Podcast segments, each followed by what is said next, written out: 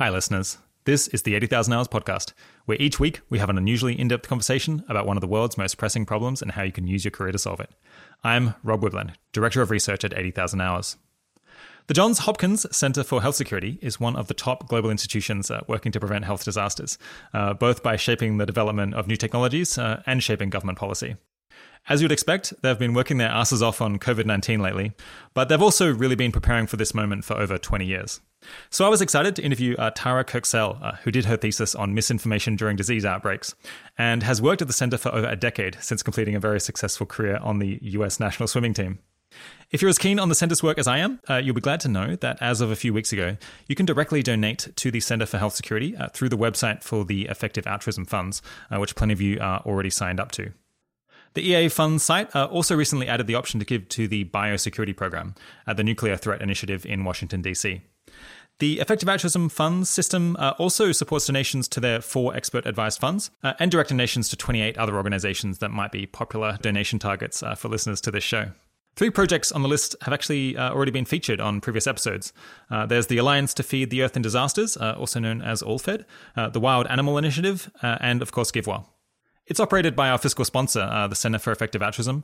Uh, note that two of the expert advised funds uh, have made grants to 80,000 hours before. Naturally, uh, we'll link to the site in the show notes. All right. Uh, at the end of the show, I'll have a few random book recommendations for you all. Uh, so if you've enjoyed my past suggestions for things to read and listen to, stick around for that. But without further ado, here's Dr. Tara Kirk Sell. Today, I'm speaking with Tara Kirk Sell.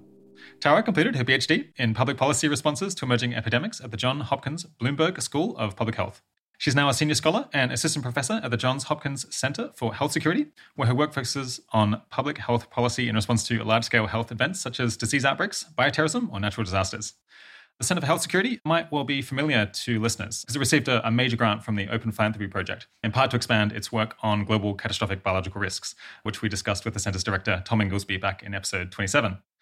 Among other things, Tara has studied communication in Ebola and Zika outbreaks and is a co principal investigator for the Center's Disease Prediction Project, an online platform to collect forecasts about disease outbreaks and test their accuracy. She contributed to Public Health Principles for a Phased Reopening During COVID 19, Guidance for Governors, uh, which came out just last week. She also happens to have won a silver medal at the Olympics swimming in the women's 4x100 meter medley relay. And most impressively of all, back in 2008, she was a contributor for episode 18, season 6 of the US version of What Not to Wear. Thanks so much for coming on the podcast, Tara. Yeah, it's such a pleasure to be here. Thank you for having me. We were going to speak last month at EA Global San Francisco, but then suddenly somehow that got cancelled. I guess along with uh, every other conference in the world. I'm glad we can we can now finally uh, have a chat about the uh, thing that caused our previous interview to to, to get cancelled. Mm-hmm. But first, uh, our usual question, opening question is, uh, what are you doing, and why do you think it's very important work? I guess I might be able to guess what you're working on at the moment, but it'd be interesting to hear more. Yes, it's definitely COVID 19 all the time.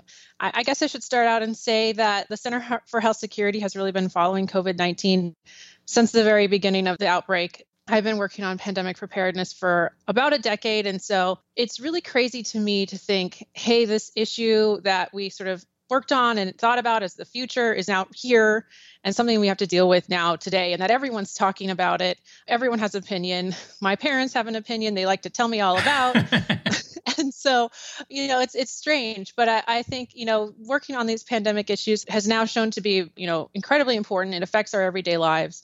And you know hopefully that work will help us get through this or at least help us get ready for next time. What are your what are your parents policy suggestions? Well, at first it was really funny because they're older, and I kept saying, really, you should stop going out, stop going to the fabric store, stop going to get groceries twice a day. And they were very resistant. And now they're completely flip flopped and they don't think that anything should reopen for a really long time. And I mean, I'm glad that they're taking it seriously now. So I'm, you know, that's good. Yeah I think I had a similar experience. My my mom's initial reaction was, ah, just let it go through. It's going to be too much trouble to try to stop it. But uh, I think she's she's changed her mind since then. Yeah. Is is CHS doing anything that's non-COVID related now, or is it just kind of eaten up the whole organization at least for the next few months? COVID 19 has really taken over everyone's lives right now. I think we've been trying to keep up our work on a couple other things, but I, I mean, you know, it's hard even to just read your emails. Yeah. um, at this point, so I, I have a couple projects. My misinformation project that I was doing for Ebola has, you know, it's been published now, and and so we're kind of shifting that over to COVID. But you know, at least we were able to finish that out. So a few things that aren't COVID re- related, but not that many. Yeah. All right. Well, speaking of COVID, let's start by talking about misinformation, which has been, I think, one of your main research interests. If I remember right, your, your PhD was about kind of media and policy interactions during Ebola mm-hmm. outbreaks yeah. in, in Africa. Mm-hmm. Yep. What has surprised you about kind of the, the nature or the extent of misinformation that's going around about COVID 19? Is it kind of more or less than you'd think, or like, is it about what you would have predicted? So, misinformation is something that we see all the time. And We've also seen these disinformation campaigns that have really started to move into public health. There was a paper in AJPH about Russian trolls and the vaccine debate. So I'm not surprised that we've seen this this level of mis and disinformation in this outbreak. I'm glad that people are paying more attention to it. I think it is a huge opportunity to sow division in the American public and you know lead to a lot of lack of trust, which to me is really concerning. So I think, you know, the themes we saw for the Ebola outbreak, we see those exact same things now. You could almost just take the disease, take the disease name out and replace it, and you see many of those same themes. So, you know, that wasn't surprising, but the extent to which we're seeing it, I guess, is something that's new and interesting. Yeah. So uh, you mentioned kind of active disinformation campaigns. I'm curious. Yeah, what misinformation about diseases? Where does it does it typically come from? Actors who are trying to sow discord and uh, you know, coming up with clever disinformation to spread or is it just like people who don't have a clue about medicine well, who say stupid things? I think it's both. I mean, misinformation is when you you talk about something it's not supported by the evidence, it causes people to have the wrong belief, but it might just be a mistake, right? Yeah. Or the wrong interpretation. Disinformation is more purposeful, and you know that's that is definitely happening. I don't want anyone to be uncertain about that. Those things are definitely happening, and this is an opportunity for you know foreign actors to really cause problems in the U.S. Yeah, how do you how do you measure the scale of disinformation? And is it possible to tell? I guess Russia would be an obvious candidate to be doing that, but are there others as well? I mean, I don't want to point fingers without evidence, but I think that you know there there are countries that have sophisticated abilities to do this type of thing, and so I think that it's more than just Russia. Yeah. Oh, you asked how to measure. Do you want me to talk about yeah, that? Yeah, yeah. How, how, how do you how do you track it? Yeah, so we tracked misinformation and we didn't differentiate between disinformation in that case, but we tracked that tracked that in tweets about Ebola and we found that about 10% of tweets had either misinformation or were misinterpretations of true information. And so, you know, 10% is it high? Is it low? I don't know. It you know, if 10% of tweets out there are, are basically false, then maybe that's a problem, but it's not like taking over, you know, the communication landscape. Yeah, I kind of wish that only ten percent of tweets were false. I think of the tweets yeah. that I see, I think probably more than ten percent are not not that good. Yeah.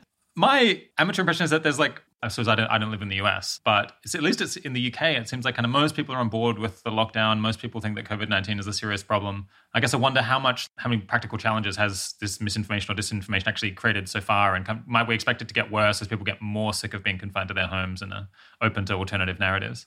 Yeah, I do think that it's going to get a lot worse. I think that in the US we're currently at risk of losing about half the population, the trust of half the population and and the belief that, you know, these public health interventions are actually worthwhile. I mean, misinformation, the thing that it does, it makes you you know lose trust in authorities and you're not as willing to comply with some of these public health interventions that you don't really like and so you know i think that there is a, a moving narrative now that this this isn't worth it. And so you know I, I am worried about the rhetoric that's kind of emerging and and i think it's going to be a really tough couple weeks you know coming up.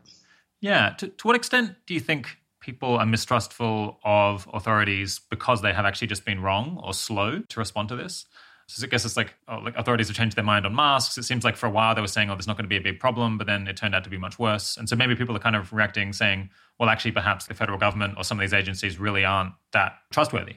Yeah, well, so I teach a risk communication class, and I'll be honest, the federal government has broken pretty much every rule when it comes to risk communication. So they were slow, sometimes not credible, changing their minds, not consistent, you know, all the things that you kind of hope that public communicators don't do was done in this outbreak. And so I think that people have have lost a lot of trust. But I think the thing that's really important is that you know, we're all in this together. So if half the people don't really believe what's going on, that's a big problem, right? It's not just, you know, oh, you can do whatever you want over there.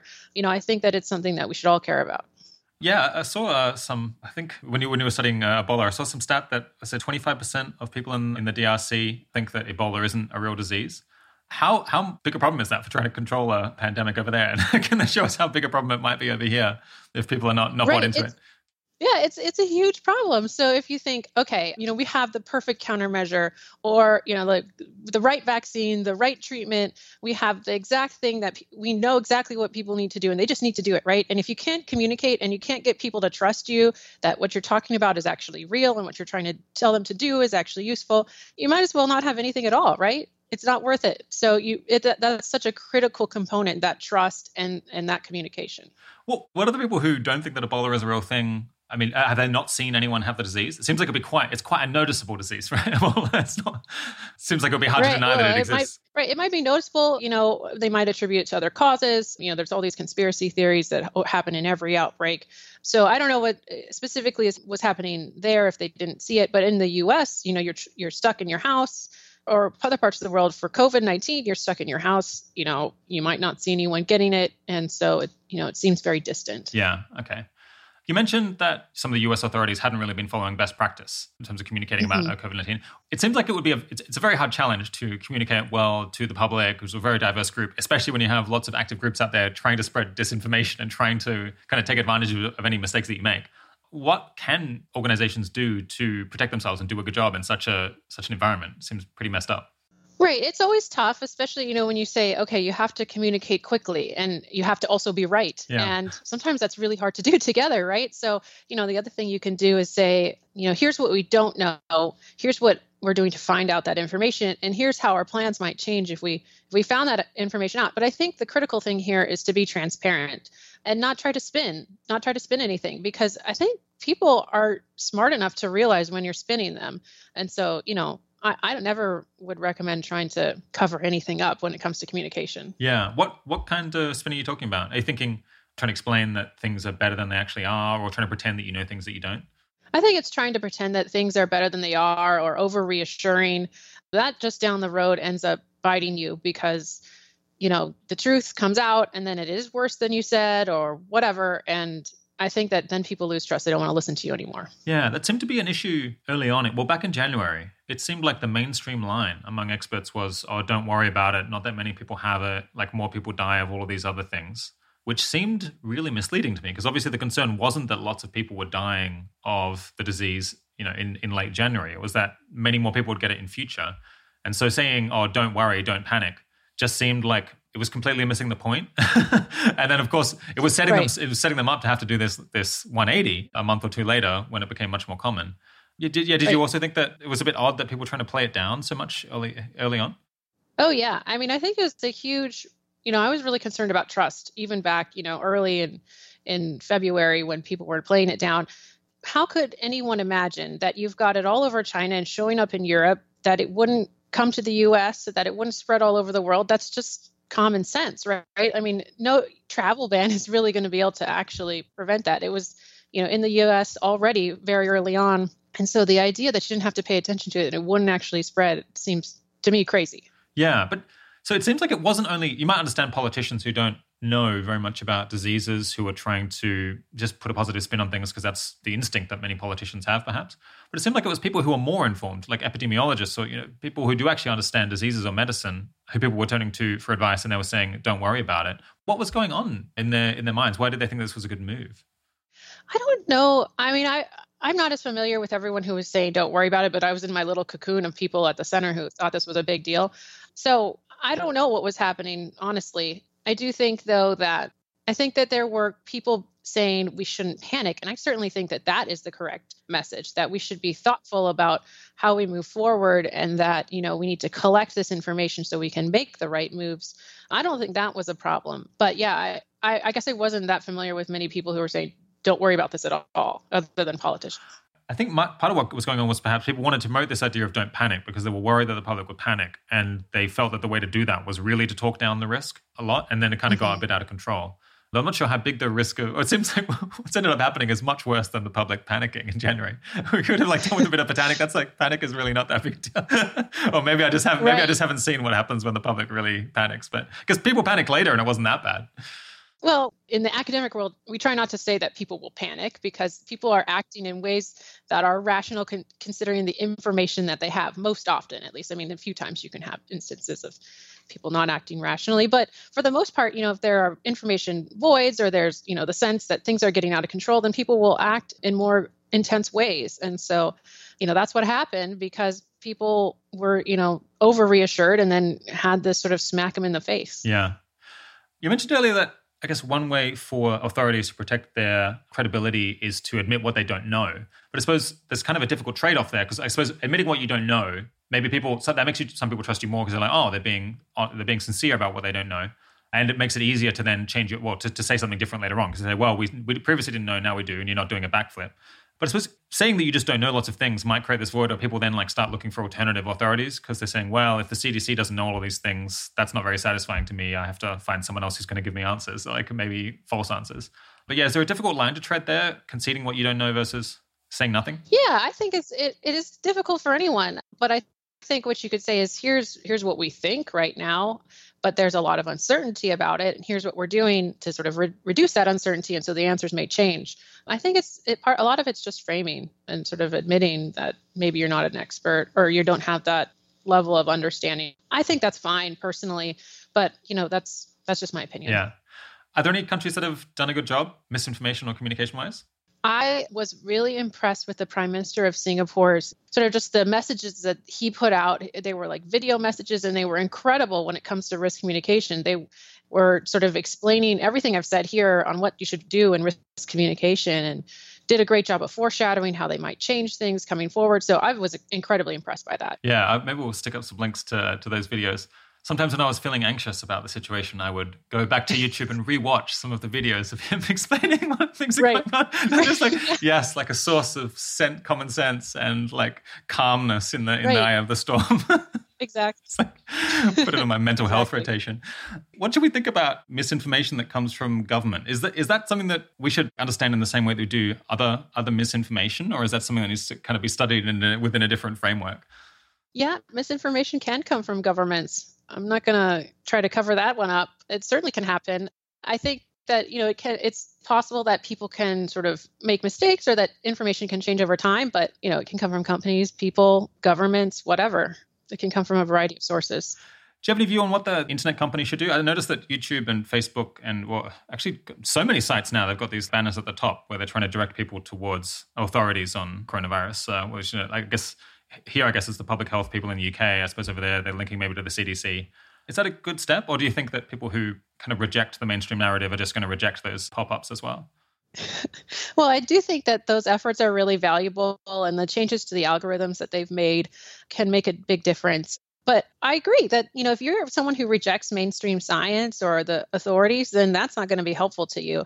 And so I think this is where research comes in and trying to understand the best ways to access these populations who are sort of distrustful of authority.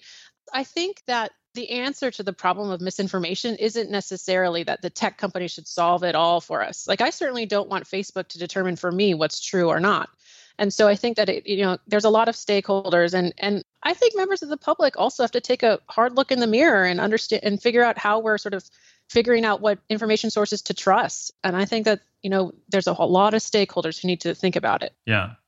Have you seen this paper about it's a little bit dark, but it's I guess differing mortality rates from COVID-19 in different districts of the US depending on whether they watch Tucker Carlson, the Fox News host, more than they watch Sean Hannity? I mean, I saw the abstract to that. I mean, I think it probably has to do with how quickly you were interested in social distancing, although it could also have to do with the demographics of you know how old you are and and um, if you're able to social distance i don't know the demographics of those two shows. Yeah. Uh, just just for listeners uh, video was well they looked at different counties i think in the us seeing whether people watch the fox news host sean hannity or, or tucker carlson more. Tucker carlson spent most of february saying that covid-19 was going to be a massive problem. Sean hannity spent most of february saying that it wasn't going to be a problem at all. And they noticed that places where people people watch sean hannity more the, the fatality rates were higher or more people had died of the disease I suppose I've seen enough empirical social science to wonder how good are the how good are the methods there. Like if you if you went past the abstract, would it really hold up? But I mean, if it's if it's correct, it suggests that it's it's kind of startling Do you think Sean Hannity, like in a sense, people will have died, his viewers will have died potentially because he got this wrong? And I wonder how much people will feel that sense of responsibility in the media to get things correct. I think the media should feel a responsibility to get things correct. But in this case, I don't think that that was right. And I think it was pretty bad. Yeah. How can people, well, how, can people figure out who to trust? I suppose, especially if they want to just go beyond like, you know, highly confirmed facts that the CDC is putting out and they want to like stay abreast of kind of cutting edge science in it. Yeah. What are indications that are hard to fake that something is actually credible?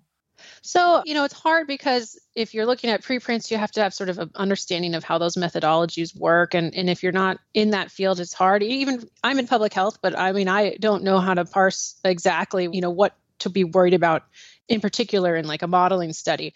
So I think, you know, trusted mediators are, are definitely important there. You know, there can be some leading journalists who seem to have really gotten things right but also you know i don't want to plug our stuff too much but I, I don't have anything to do with the center uh, the chs covid newsletter but i think it is excellent and you know i get a lot of information from that and and try to follow a couple other you know news sources but i, I you know i'm also just like run over with so much information i think that's a huge problem that's happening for everyone right now is that there's just too much to absorb and so you know it's kind of i think it's called data deluge and I just have a hard time even keeping up with my emails. So try to get what I can as world is moving at lightning speed. Yeah. I had that experience in late January, early February. I felt like I could kind of keep up with what was being learned about COVID 19. And then just in March, things snowballed so quickly. I, was just, I wasn't even able to keep up with the articles that people were literally emailing me. and at some point, rather than I guess rather than just randomly start reading through them, I was just like, I give up. I can't. I can't keep track of this. I'm just gonna like stop trying to be at the cutting edge and just learn things a month late, and that's gonna be fine. I mean, yeah. maybe, maybe, that maybe that's a sensible approach, unless because there's so much going on that really all you can do is specialize in some like narrow area and really understand that, and a lot of the rest of it is just kind of has to pass you by.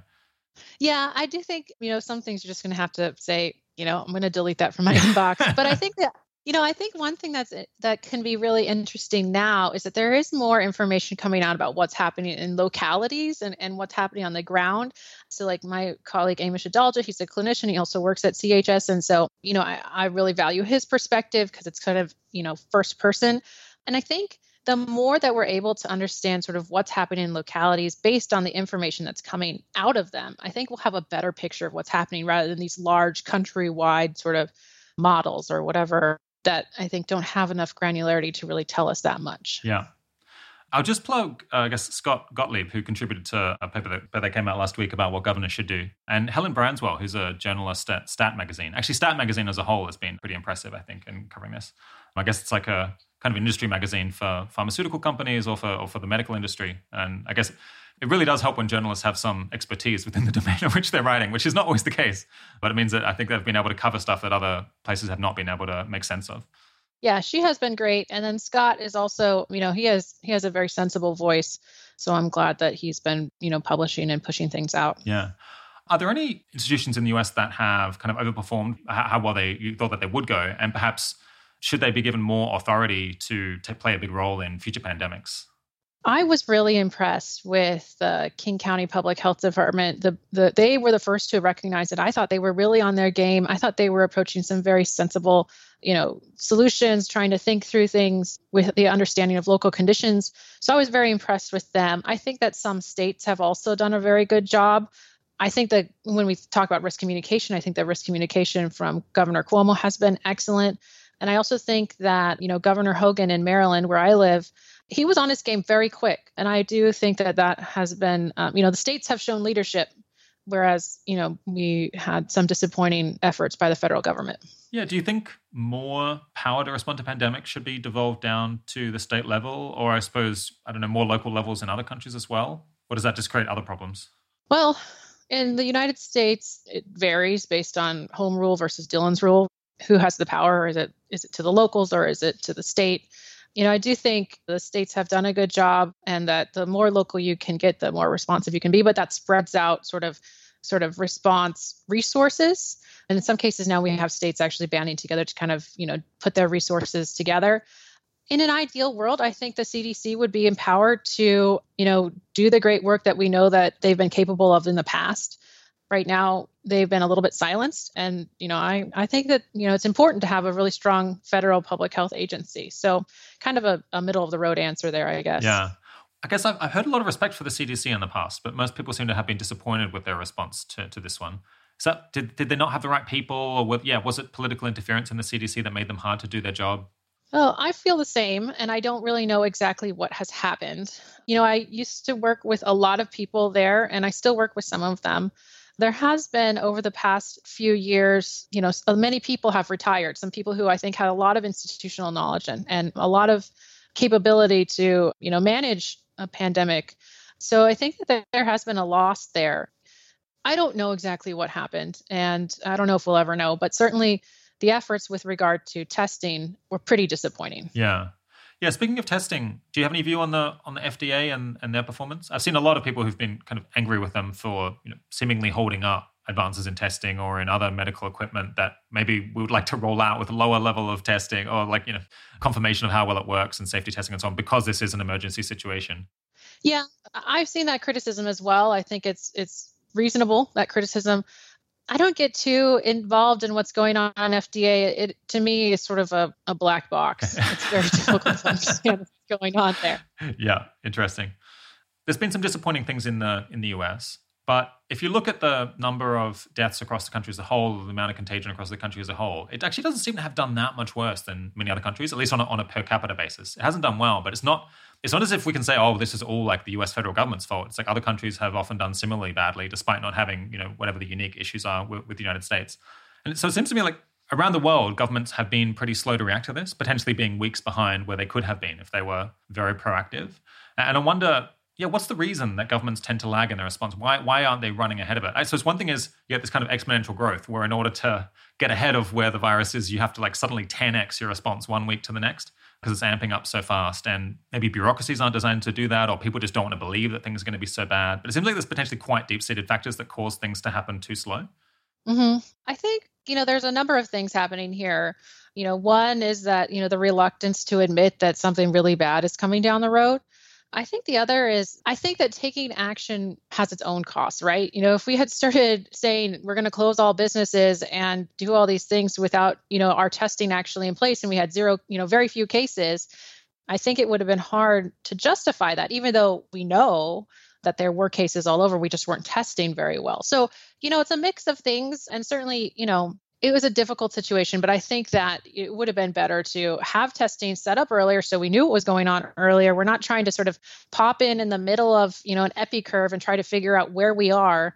You know, I think that would have made a big difference. And so I think that was part of the slow reaction, but I think another part was just reluctance to sort of do the things that were hard. Yeah. I guess there's this interesting paradox that I suppose closing so closing down the economy, it's very hard to get broad-based support for that until more people have died, until things are going worse.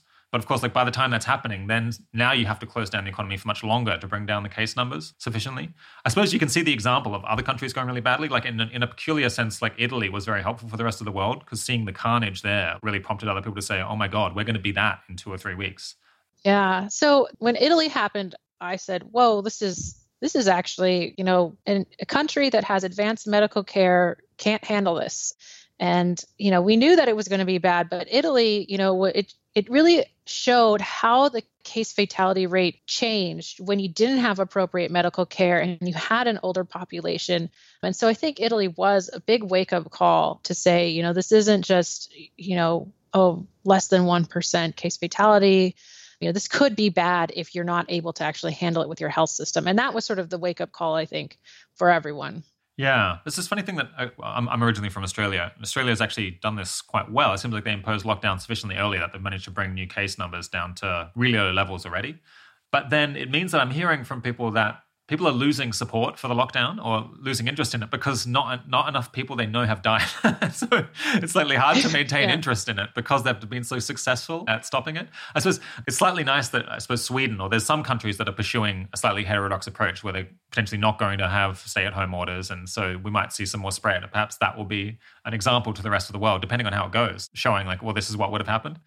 Yeah. So I think everyone's tired of being in their house. I'm tired of being in my house. I'm tired of being in my house. uh, I, so I think it's going to be very difficult to keep up this communication and, and asking people to keep doing these things that they're just they just don't want to do anymore and that they're not seeing cases in people they know. And so I think that's going to be difficult. I don't know if people have to learn the hard way or if there are ways that we can sort of meet in the middle. I hope that that's the case. It certainly seems like, you know, these really thoughtful approaches that public health has sort of put forward as what the, you know, the gating criteria for moving forward for many states are not going to be met and people are just going to do it anyways. So, yeah. Yeah. Interesting.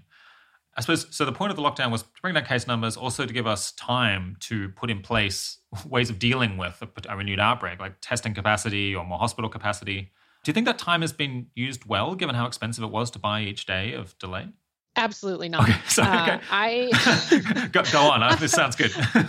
well, sounds uh, terrible. I have that is that is probably the thing that has been, I guess, most infuriating actually about this outbreak. That you know, we knew it was happening in China in January and nothing was done to sort of really actually make measurable changes on the ground in the US to get ready for it. And then we had it happen in the US and we all went into lockdown at, as you said, immense cost.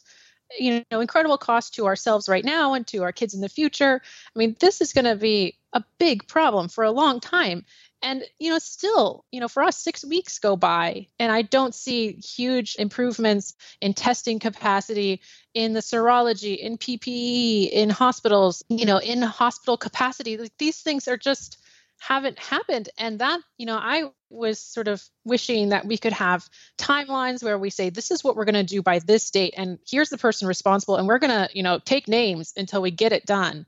You know i would have liked to see a little bit more urgency in you know saying each day is a livelihood and uh, many livelihoods in fact and each day is critical that we you know push our opening forward one day in a responsible way. And i just don't think that has happened. Yeah what do you think has been stopping it I suppose I feel sympathetic to the people trying to do this response really quickly because they may just not have very much experience in the area. And there's lots of different groups are competing to get protective equipment. And maybe the, the factory is already maxed out and there's just only so much that the world can do. But it sounds like you think that we've underperformed what what is realistically possible.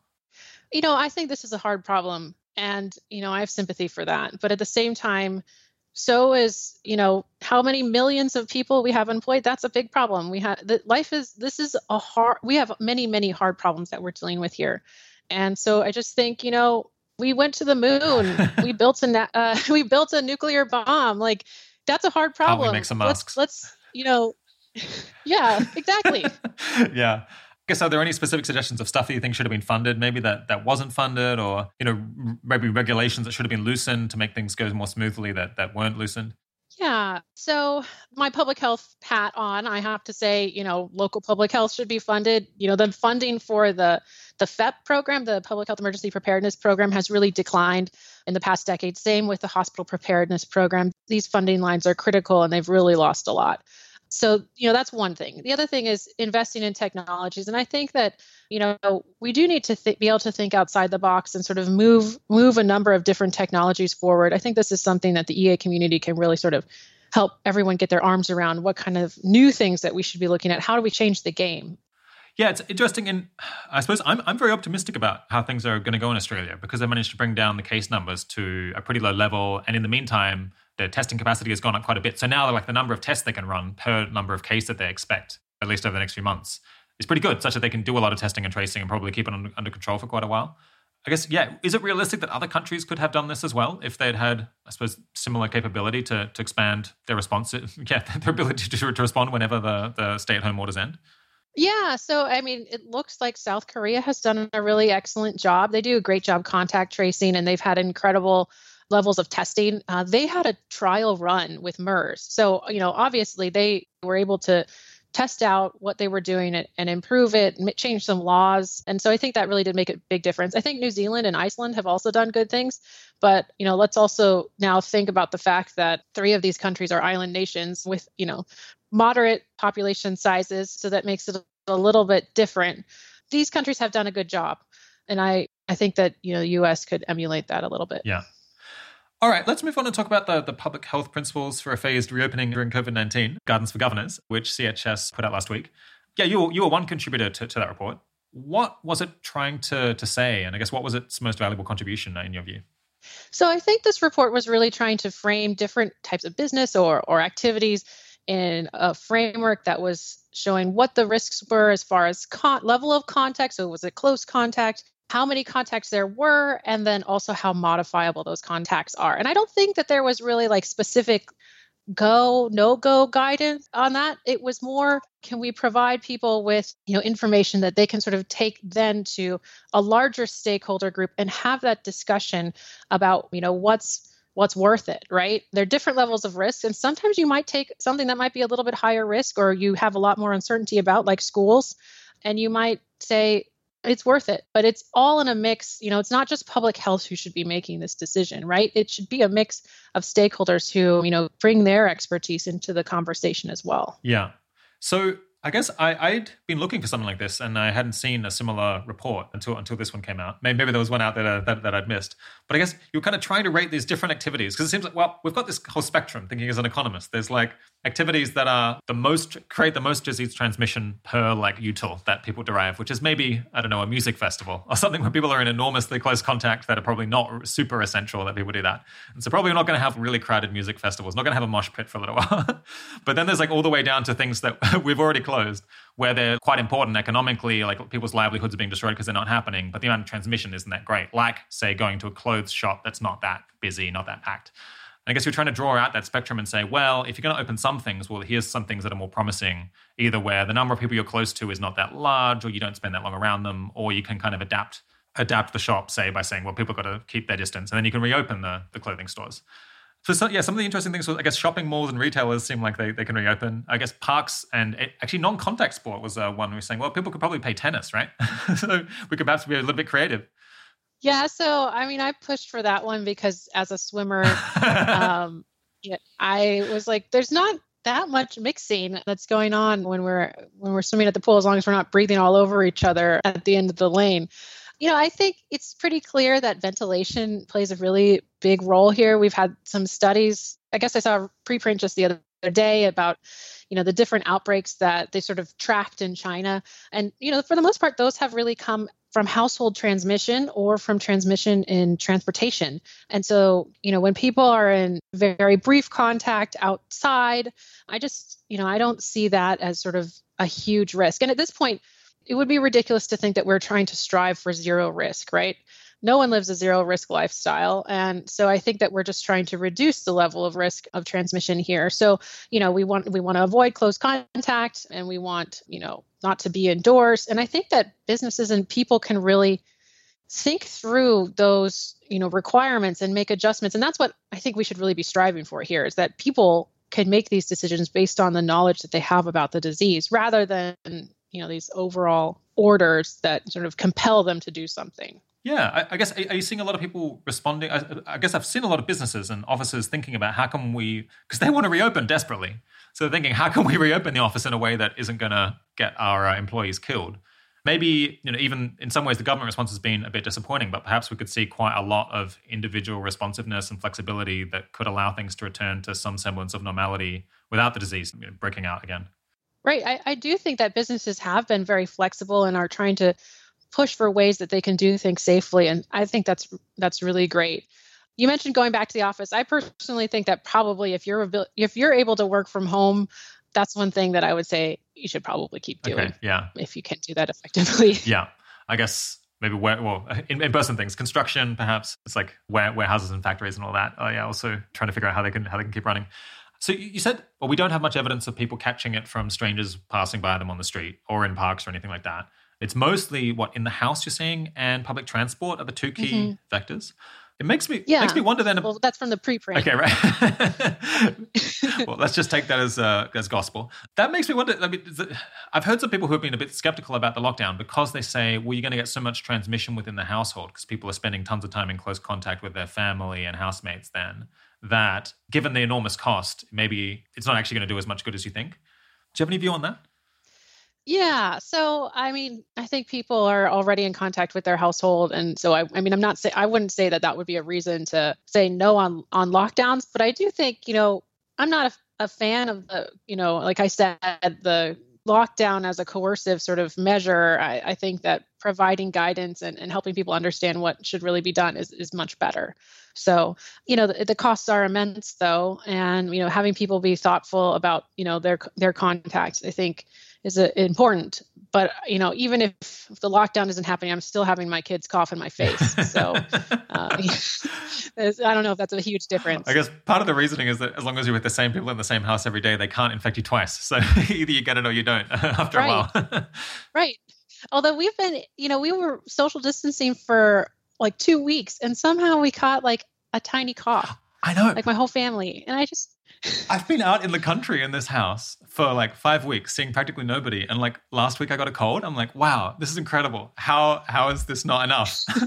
You'd think at least if I'm yeah, meeting exactly. if I'm meeting nobody, at least I wouldn't get colds. But no, it's not even the case. Yeah. Yeah, what, has been the response to the report? You mentioned in the notes that librarians weren't pleased by the suggestion that maybe libraries are a somewhat safe environment in which be able to resume normal life.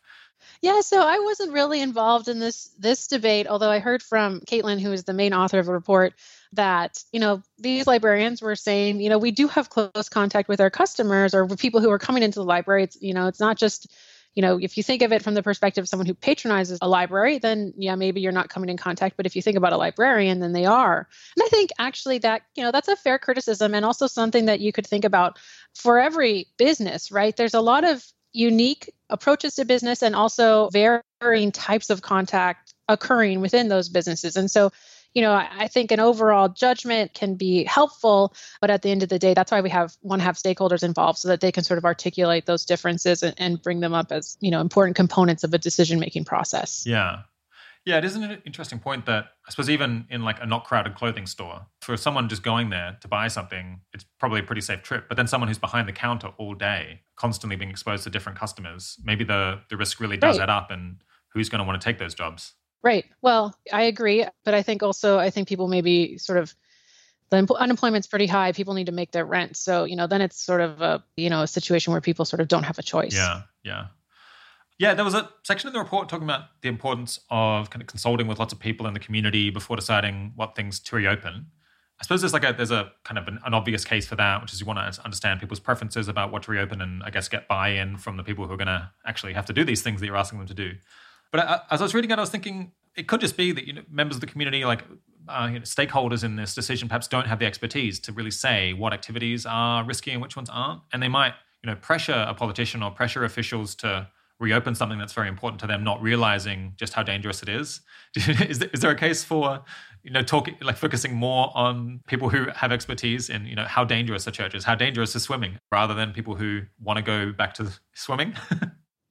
yeah, so I think that that's a fair question. I would say though that you know, decision makers need to sort of be able to understand that epidemiology, and people who want to advocate for themselves should be able to do so. And then if the decision goes against them, if they've at least been part of the conversation and had their considerations, you know, thought about.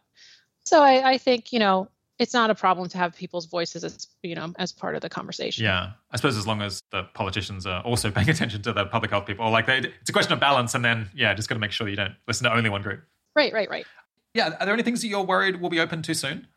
I mean, yeah, there are things. I don't think that a close contact in bars is is probably a good idea. It's an indoor environment. There are a lot of people very close in bigger crowds. You know, I think you know Georgia's opening up soon, and so there are. I think they're opening up movie theaters. That seems at first kind of dangerous, but you know, I think that there are ways you could modify it, right? If you had people sitting far apart. The same with gyms, right? You know, there's a there's a worry about transfer via fomites but i also think that there may be ways to modify the situation so that people are safe and that you know there are a lot of people who've been in their houses and you know we don't want to increase odds of all these other uh, you know chronic diseases that can occur from sort of being very stationary yeah right I guess yeah, coming into this, I would have thought, well, there'd be there, w- there will have been lots of studies of where people catch colds or where people catch the flu. Like, is it at the gym? Is it at the pool? Is it at the church? Is it somewhere else? But it seems like we haven't really done those studies. Or maybe, I guess, when, when I then think about it, I think, well, the way that you might study that is to create some new disease that's harmless and then give it to people and then see how it spreads throughout the city and where people caught it. But that may not get past ethics approval. So perhaps this is a slightly harder thing to, to answer than, than what I thought. But is, is it possible? Is, is this kind of research that we desperately need to figure out where, yeah, where do people get the flu the most?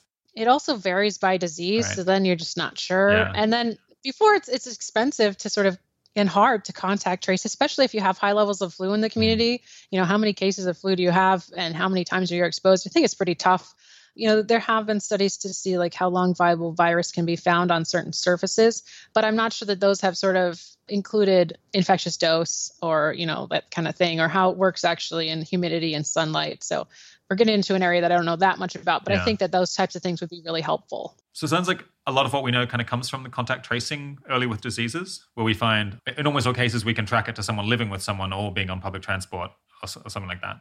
Right. Yeah. And so, you know, there may be a little bit of bias there because, you know, it's more obvious if you have caught it from your housemate or you know what was going on in public transport. But I think that that's what I saw on that that I guess I'll caveat it again in that preprint. And then South Korea has also been keeping track of these things. You know, they had these outbreaks in these churches when there are close contact you're you know in close contact for a long time you're indoors so i think it's starting to become more and more clear you know there may be risks about spreading the disease in other situations but that you know close contact indoors for a long period of time is really the the main way that that i think people are getting this disease yeah I guess that's actually a little bit hopeful in terms of maybe we can reopen a fair few things without letting our get too far above one if you need close contact. Right. Right. I think we have to be careful, but you know, it's possible. Yeah. All right, let's move on and talk about some other things uh, being done at the Center for Health Security. You've been a leader on this collective uh, intelligence for disease prediction project. What is that, and how is it similar or different to kind of other forecasting platforms like Metaculus or, or the Good Judgment Project? Yeah, so it is actually pretty similar. Crystal Watson and I had started and done a, a past sort of prediction project where we were actually doing a prediction market but it's actually really hard to have people who aren't really that experienced and have a different sort of infectious disease day job to do commodities trading on an infectious disease outcome. And so we switched it to sort of a platform that does a lot of the work for them. And this was sort of different from the other platforms in that it was really just specific to infectious disease. It didn't have sort of, there are other questions on those other pat- platforms that are more general. And so we started that up about a year and a half ago with funding from Open Philanthropy. And that was a year long project. And we were just about to close down in December, but we got additional funding from Founders Pledge. And that let us, you know, keep on operating. So we actually, you know, one of the goals at the beginning was to sort of establish this this platform and we would have the platform set up and we would have forecasters ready to go in case there was a sort of pandemic, and here we were. We had it. We had it set it's up. Lucky you we got that. It's lucky you got that in December. COVID was already spreading. yeah, exactly, exactly. So you know, we were able to field uh, about a dozen or so more questions about COVID nineteen. It was actually really interesting because there was a lot of uncertainty. The forecasters didn't really have sort of a, a clear answer on some things like what's the uh, case fatality rate going to be. But then in other cases, they were very certain. And um, it sort of shows how hard it is to write these questions because we would put these ranges of cases and you know immediately you know forecasters would go to the highest range and you know then you know cases were just you know exploding. And it was hard to tell you know are cases exploding or is our testing capacity exploding?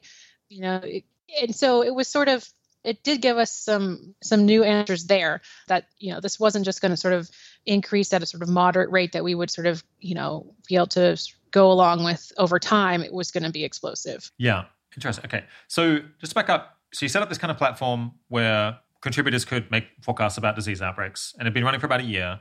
Uh, how many how many contributors did you did you have, and did they have a lot of experience in the area? We had various numbers of contributors over time, but we were over a thousand of, for people who signed up. Each question probably got between 60 and 150 forecasters working on it. And so they had varying degrees of expertise, but a lot of them were in the infectious disease world. We sent out some advertisements through ProMed Mail, and so got a lot of attention and interest from around the world. And so that was really something that we wanted to, we wanted to have this varying experience, right? We didn't want everyone to come from the same viewpoint because we thought that we would have stronger forecasts if we had, you know, all this these different sort of perspectives. And so yeah, that's how we started out we had a lot of different questions. We started out with other things like Ebola and cholera in Yemen, but you know, at the end, it was really all COVID. Yeah, and this was this wasn't a money one or anything like that. I guess were people doing it for bragging rights or just just to be helpful? Yeah, so no, it was there were prizes.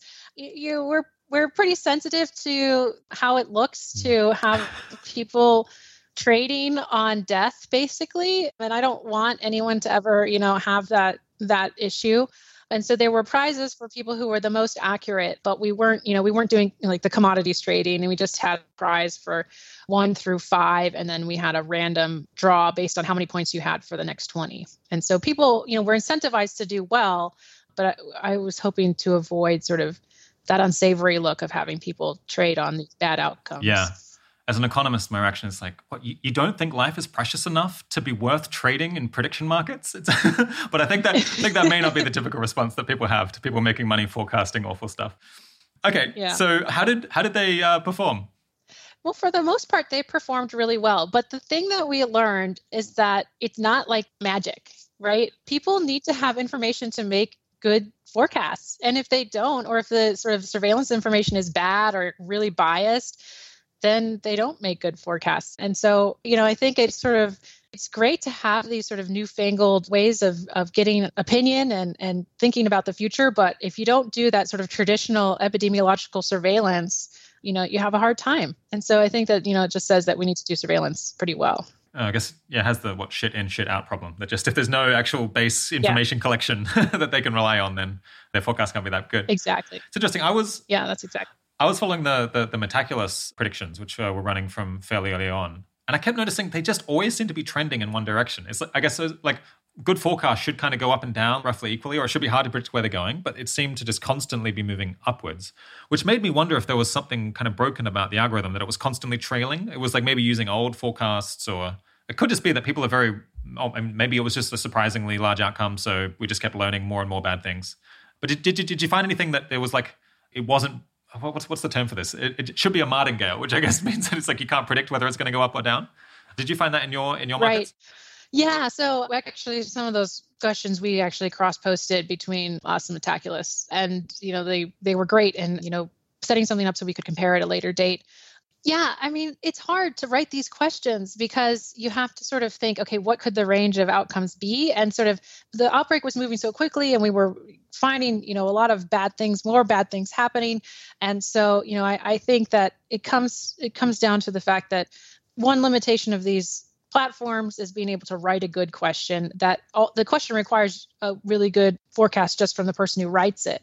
And so you know if if it's re- very very difficult to do that. And also the other thing is that when you actually score it at the end, you need to have a clear outcome, right? Because otherwise, your forecasters are really upset that you maybe were seemed like you were doing making an ar- arbitrary choice, or they're like, "Well, I am going to argue it's actually this answer," and so you need sort of a clear piece of information about you know what the actual resolution is. And that depends on surveillance and the timing of the surveillance. And if you say like how many of how many cases will be by x date? But the situation reports come comes out three days later.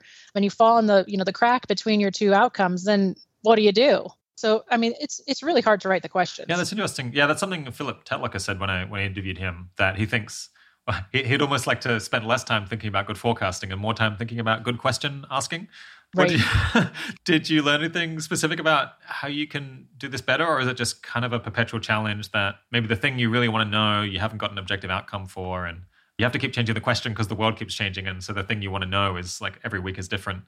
Yeah, I mean that's true. Uh, it, I think the question writing is the hardest part. The forecasting, I think, is pretty straightforward.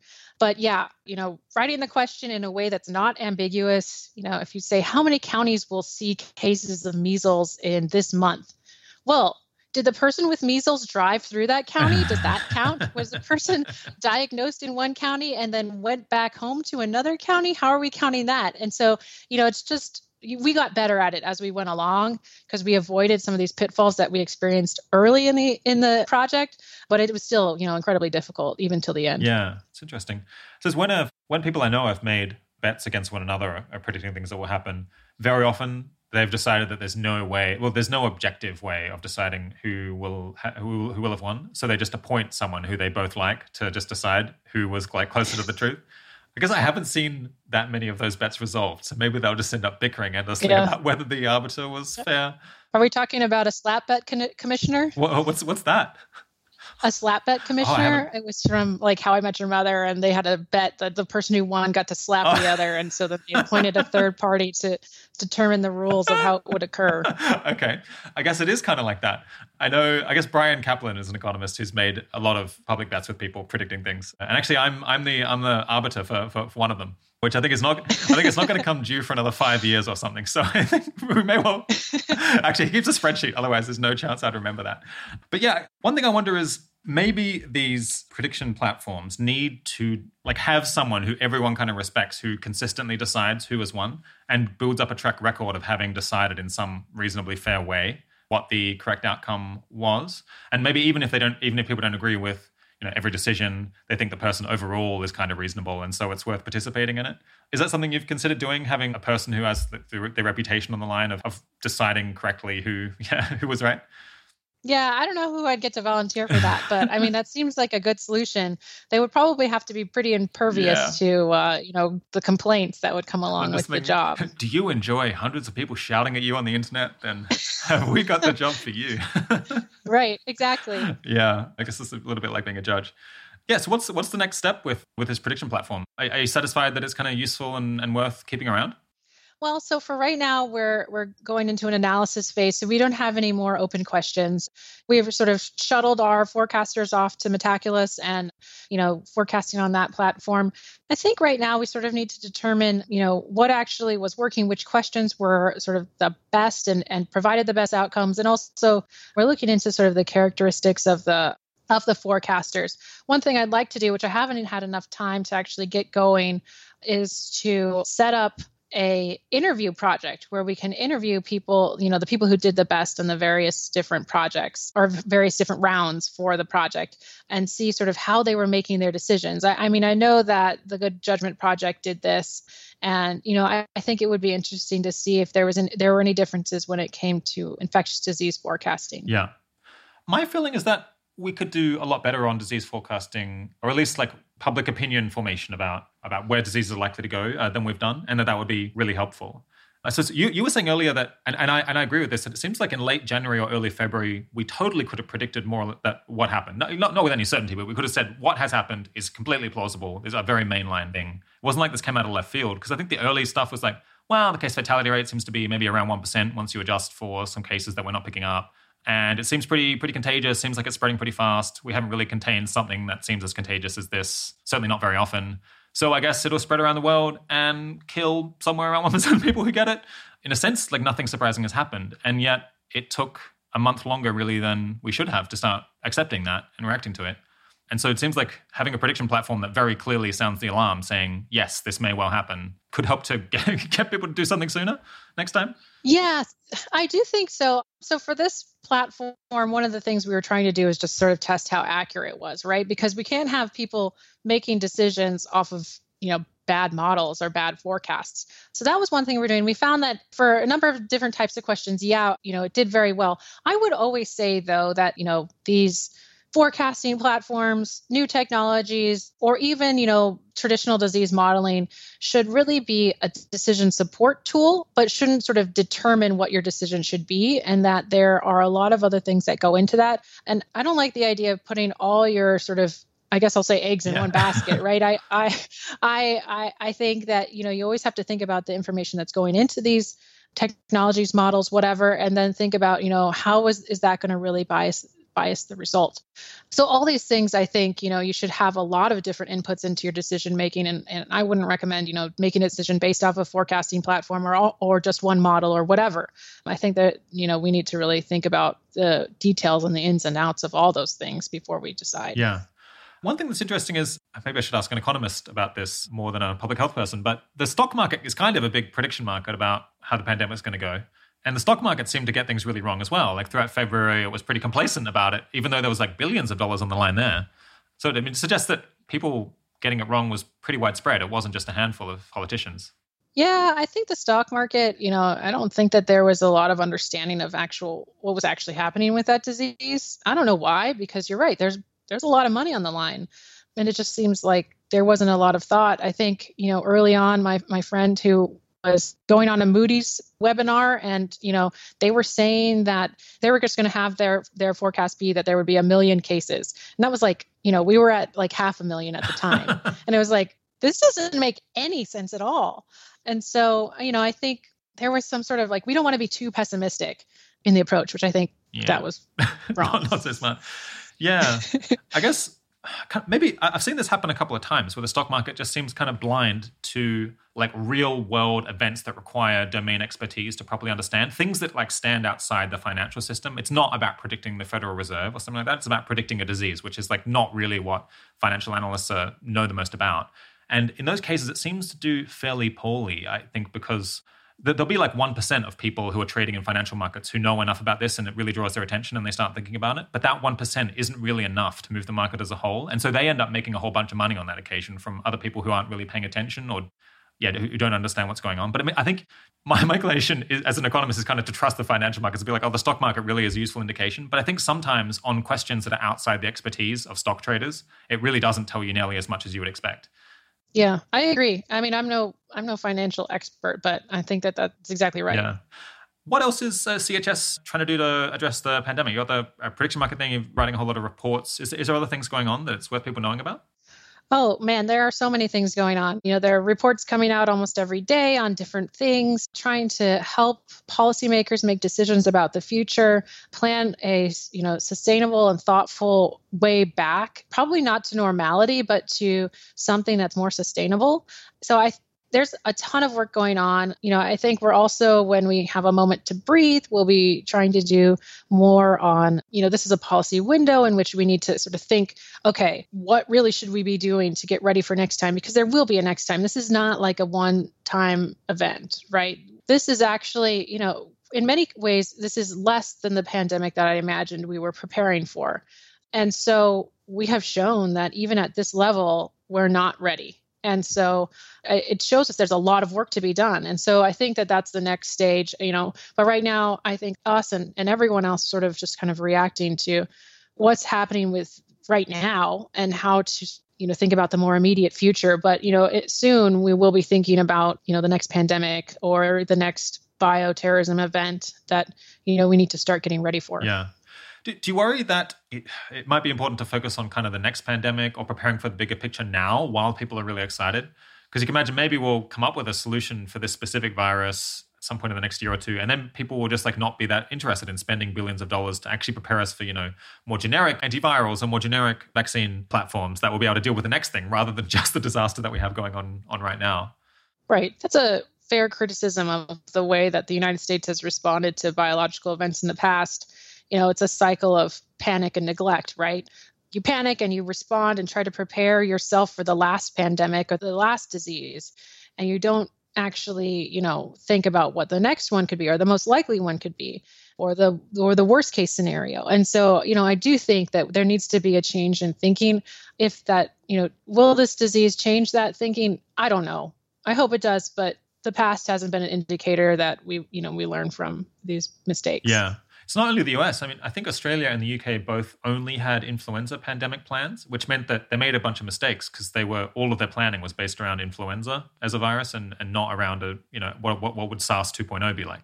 Oh, right. And and the thing is is that flu is probably the most tractable of the diseases because we actually have a vaccine and a large scale manufacturing sort of industry that's ready to go. You know, when it comes to like if you have a vaccine that's ready to go and it's not flu vaccine, an ability to manufacture that vaccine at a scale that actually helps you know mod- like protect the the world seems fairly impossible right now. And so flu seems to be the thing that we're most likely to be able to handle. Yeah. I wonder whether some people it, it's it's perverse, but I wonder whether like now is a moment that some people who are currently focusing on COVID nineteen should be putting together spending proposals for stuff that will help with the next pandemic before like we solve this and before people start to lose interest.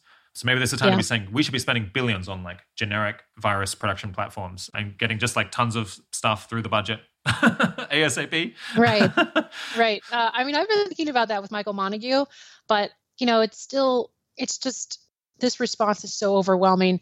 You know, I'd like to have those things ready to go when people have a chance to breathe, but we're, you know, we're not quite yet. Yeah, yeah, it seems like a slightly crazy moment to be thinking about a pandemic 10 years from now. But yeah, a listener wrote in with a question about how receptive people in the US government have been to a proposal in a CHS report to uh, spend about $3.5 billion hiring 100,000 contact tracers, which seems like it would be a bargain potentially, because then you could actually get, get right. the rest of the economy going. I mean, it sounds like a lot of money. and maybe maybe right. the questioner was thinking, maybe they're going to say, oh, this is too expensive. But of course, it could save a trillion dollars. I'm, I'm curious to know, what, uh, like, have people realized the, the logic there? Yeah, well, three point five billion dollars seems like budget dust at this yeah, point, right? Exactly. So there has been, you know, some uptake and a lot of and, and interest in that proposal. Crystal Watson led that report. And I think there has been a lot of interest. And I think also, you know, if we're not able to move technology forward in a way that, you know, gets us a vaccine, gets us a countermeasure, gets us, uh, you know, whatever things that we need the serology that you know the testing at, at you know how many ever million tests we need per week. If we can't get to that level i think contact tracing may be one of the most tractable things that can be done. That you know if we're spending a lot of money or we're losing a lot of money it makes sense to spend money on contact tracers. We have plenty of people who are out of work who can do this. And that you know tracking down who might be exposed and who needs to stay inside for a couple weeks, I think may be the key to making it so that we can all sort of get out of our houses. Yeah. If you, I guess if you think about it, even if 1% of the entire workforce is just doing contact tracing, that's like a lot more efficient than having everyone, yeah, people not be able to work at all. Right. I guess that the, maybe the challenge there is, well, people could be irrational and not want to spend the money. But the challenge might be how do you scale up enough people, train them to do something that might be a little bit tricky and a little bit fiddly, and give them all the equipment, like given that we're trying to do this within months. Yeah, I mean, people are going to have to be trained. They're going to have to be smart. They're going to have to, you know, be thoughtful about the way that they go about this. You can't just have someone randomly sort of try to do it. And so that's that is the trick to get people trained up. But I think, you know, that's not as hard as all these other things that we've been sort of thinking about it. And it's not as hard as having everyone be out of work. Yeah, so yeah. let's just do it. One thing you wrote in the notes here is it's important to consider COVID 19 from a big picture perspective, and deaths are not the only health impact of importance. What, what, what do you mean by that? Yeah. So, one thing that I've been worried about in this response, and, you know, it seems like when we think about models of COVID deaths and we think about what we're doing to stay inside to prevent COVID deaths, you know, from a public health perspective, COVID deaths aren't the only deaths that occur in the US. They're not the only public health problem that we're going to have. And so I think, you know, I'm worried also, you know, not only about having, you know, I'm worried about COVID deaths, but I'm also worried about, you know, all these cancer surgeries that aren't happening because we don't have elective surgeries that you know that biopsy that didn't happen. You know someone who should have gone to the hospital for a stroke but wasn't you know didn't feel like they should. All these things you know growing obesity you know i do think that you know these problems that are coming out of you know the measures that we are taking to prevent the spread of tr- the transmission of covid i worry about them. You know plenty of people die from being poor you know, I worry about suicides. I think that these things, you know, we need to think of this from a big picture perspective and not just do everything we can just to prevent COVID deaths. Yeah. I've heard from smart people, I guess some economists, some, I guess, uh, where are they from? so smart, smart amateurs who kind of think about this intuitively and like, well, this fraction, this number of people would die from COVID 19, but won't like even more people potentially die from the response, as you're saying, from like people not doing exercise, from people losing their jobs and becoming depressed in the, uh, or, or just being poorer in the long term because the economy has so, been so messed with. Has CHS tried to run any numbers on like is it possible that we're going to worsen people's health overall if we have to keep running these lockdowns for for a very long time? We haven't run anything like that. You know, I think that this is sort of a, an idea that's sort of just sort of percolating through the public health community now. And so, you know, COVID was a big threat, and certainly many people are dying every day from COVID. So I don't want to I don't want to minimize that, but I do think, you know, I just want to say, hey, we got to we got to think big picture here, and we also have to think about you know more than just COVID yeah. when it comes to public health in the U.S. or in the world. Completely, yeah. Initially, I, I was very supportive of the stay-at-home orders, and I think that they probably were, were the right call at the time. But then maybe it does come a point where a country, if they look at how how their preparations are going for the time after that, and just generally their their state capacity, and they think realistically, we're not going to have the testing capacity or the tracing capacity soon enough, or we're just not going to be able to do the follow through to, to control the disease after the lockdown period, that you might have to accept that you are like a lot, you are going to end up with the herd immunity strategy because the alternative is to lock down the country for 12 months, 18 months. It's just like so impractical. And, and the damage of doing that is just just gets too high. Where there'll be other countries where they do have the capacity to, to keep the disease under control without a lockdown, and they can pursue that other that alternative approach. But Uh, it does just, I guess, if I was thinking about herd immunity strategy and the immense damage that that will do versus stay at home orders on and off for 12 or 18 months, it becomes pretty questionable whether that's worth it in my mind. I think that this is a debate that's worth having in the public health and larger community. You know, I don't feel qualified to to make that call on on what's worth it versus not, but I do I do think though that you know there might be a middle ground between lockdown and full on like you know national chickenpox party, right? I think that people, you know, if we can encourage people to understand how to reduce their risks, you know, we that may be, you know, incredibly helpful in having people reduce their mixing, reduce their contacts to a point that that, you know, we might be able to have the economy running at, you know, some you know percent of normal and be able to control the disease i don't really know you know how possible that is i think we're going to have to do a little bit of experimentation to see maybe go back and forth i think also asking people to stay home is different than you know a lockdown which is very coercive you know in maryland i don't you know we had sort of these requests to stay at home. We were working from home. We weren't mixing. We were not having big groups. And then there was the lockdown order or the shelter in place order or whatever. And to me, it didn't really make a measurable difference other than I felt really trapped in my house. Um, and I think that psychological difference is actually really important. Yeah, you've mentioned that a few times that you think it's one thing for people to stay at home voluntarily versus being told to or being forced to. Is that because people object to it more, like, or it just makes them feel worse? Or is it that a kind of the, the coercive part of it is like a moral kind of in itself, forcing people to do things against their will? Or maybe that it saps public confidence in in the government over time versus something that they're choosing to do because they just think it's good.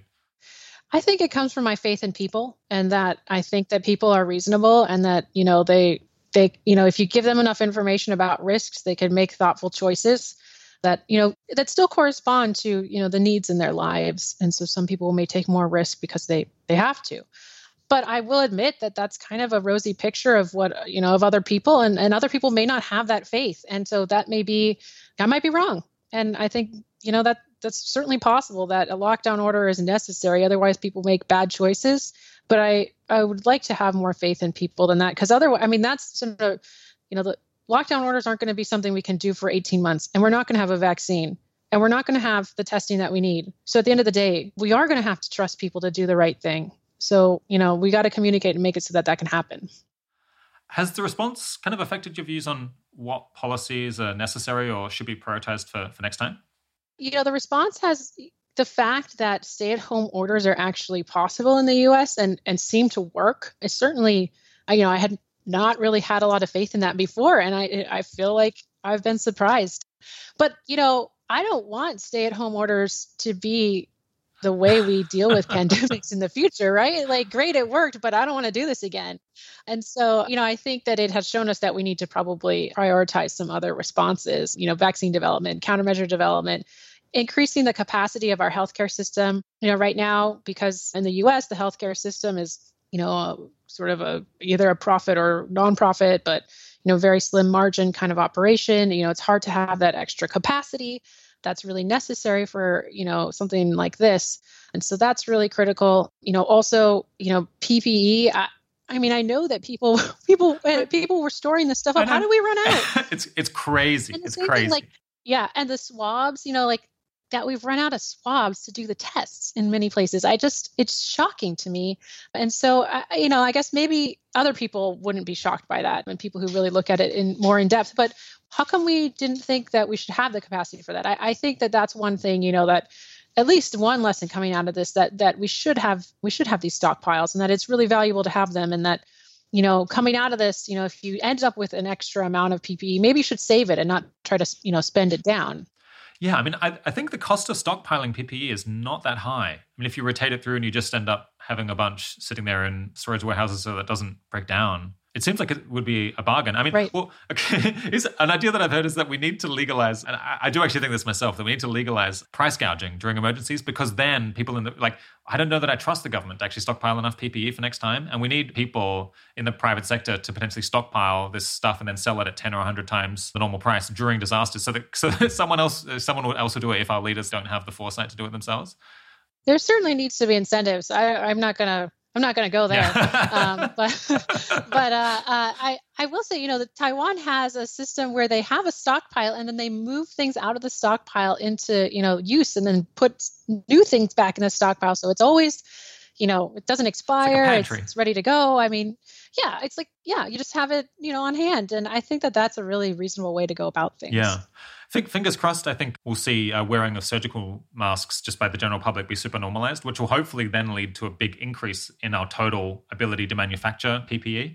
So that during a disaster, we'll be able to we'll, we'll, we'll, just naturally be producing several times as much as we were before and then we can prioritize healthcare workers during those times uh, so maybe people have like stored up a little bit in, in their own houses so there'll be like some natural response uh, even if the government doesn't get smarter yeah. about it but i mean yeah i think at this point masks you know getting you know cloth masks right now and then when we have enough for everyone else you know it seems like having masks is, is valuable for source control i still don't think that having masks protects you that much but it could you know potentially do something in reducing you know spread from people who are sick although i think if you're sick you should just stay home yeah. and you know if you're at super high risk you should also just stay home don't wear a mask to try to you know pretend that that's going to think that you're save you yeah pretend that's going to help you yeah. yeah. How do you think the biorisk community is going to be different, if at all, after after this? Uh, do, do you think that people will kind of take it more seriously a, on a persistent basis? I mean, well, so the biorisk community was taking it seriously. Oh, know, no, I was thinking, will other people take the biorisk community seriously? Oh, okay. Yeah. I mean, I hope so. You know, it's strange to have people who don't do this as, you know, like for the past 10 years really interested in this work. And so I hope that there is does continue to be interest and and you know, also political interest in in moving these issues forward. I do worry that it sort of becomes just sort of commonplace and that people don't, you know, are just feel all too familiar with it.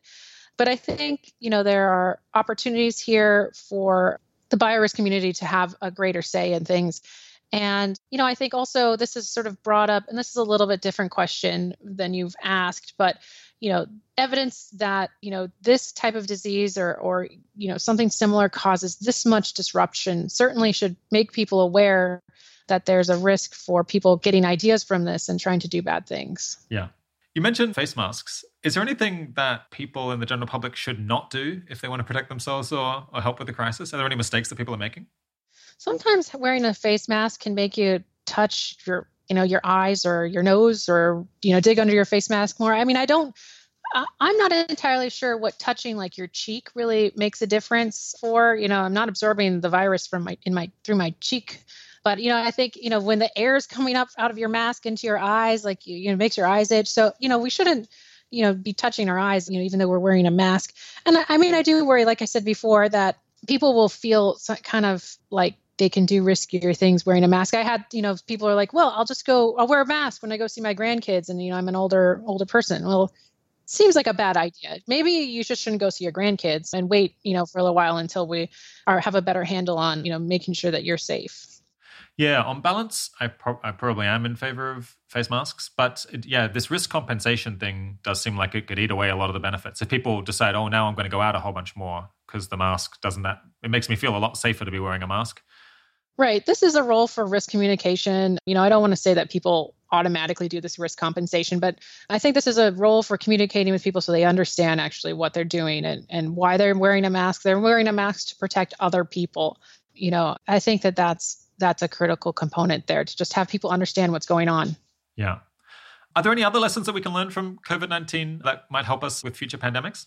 Mm, there's so many. So many. it's hard to really, it's hard to really parse them out. I mean, it, it's clear that we have a lot of work to do. It's clear that you know we need to be able to come to some consensus on some of these measures we're using to protect ourselves and others. That the debate that was happening in public over masks probably didn't help. And, you know, I mean, I was part of that debate early on. I really didn't think that they were that helpful because, you know, I was thinking of them as a way to protect yourself. But then when we think about asymptomatic transmission and the fact, you know, that someone might be out and about and have the disease and not know it and still be able to spread it, that, you know, changed things. Probably my own messaging on that could have been improved by saying we might learn more and it might be different. Yeah. but, you know, I, yeah. so I should take my own advice that there. One, um, yeah, that seems yeah. like it was a little bit of a, a little bit of a fiasco. I guess was it maybe the community was or like the public health community was a little bit too confident about the anti or they wanted to give a simple message and it, they thought that that was the right message, but then it, it, meant that there wasn't a lot of flexibility about changing it later on if evidence came in right. that was different. Yeah. Yeah. The other lessons I think that you know I've already talked about them a little bit, but that you know testing and understanding what what's going on with the epi curve are really critical. Like taking these guesses based and having that you know the information that's coming in be so biased by your testing protocols and also having those testing protocols be different everywhere so you can't even compare you know different sets of data to each other just really problematic. You know it's clear we need to have serology testing much earlier. And so you know I, I think that you know this is this is something that really needs needs some work yeah one thing I've learned is I suppose maybe I'm a little bit more optimistic about our ability to respond to a very deadly new pathogen. Like, if it was killing 10% of people, then it seems like we really would potentially just do a full lockdown very early, which would buy us mm-hmm. some time, which I hadn't really realized that we'd be willing to go quite as far as we have gone in, in some ways. On the other hand, I'm, it seems like any new outbreak, that even one that's not that deadly, just imposes this enormous economic disruption, more than I would have guessed. I would have thought, oh, well, something that kills half a percent of people who get it probably it's not going to cost trillion, tens of trillions of dollars to, to deal with that. But it but it has i guess because we're choosing to do this big response which might help but it means that it's like the financial cost is enormous. I guess it seems like it might change the cost benefit analysis for preparing for this kind of thing going forward because it's so easy to quantify financially and in terms of tax revenue the the cost of not being right. prepared Right. If the cost of not being prepared is trillions of dollars to our economy, maybe yeah. we should spend that money on being prepared. Yeah. Maybe we should put some masks in a cave. Yeah. Yeah.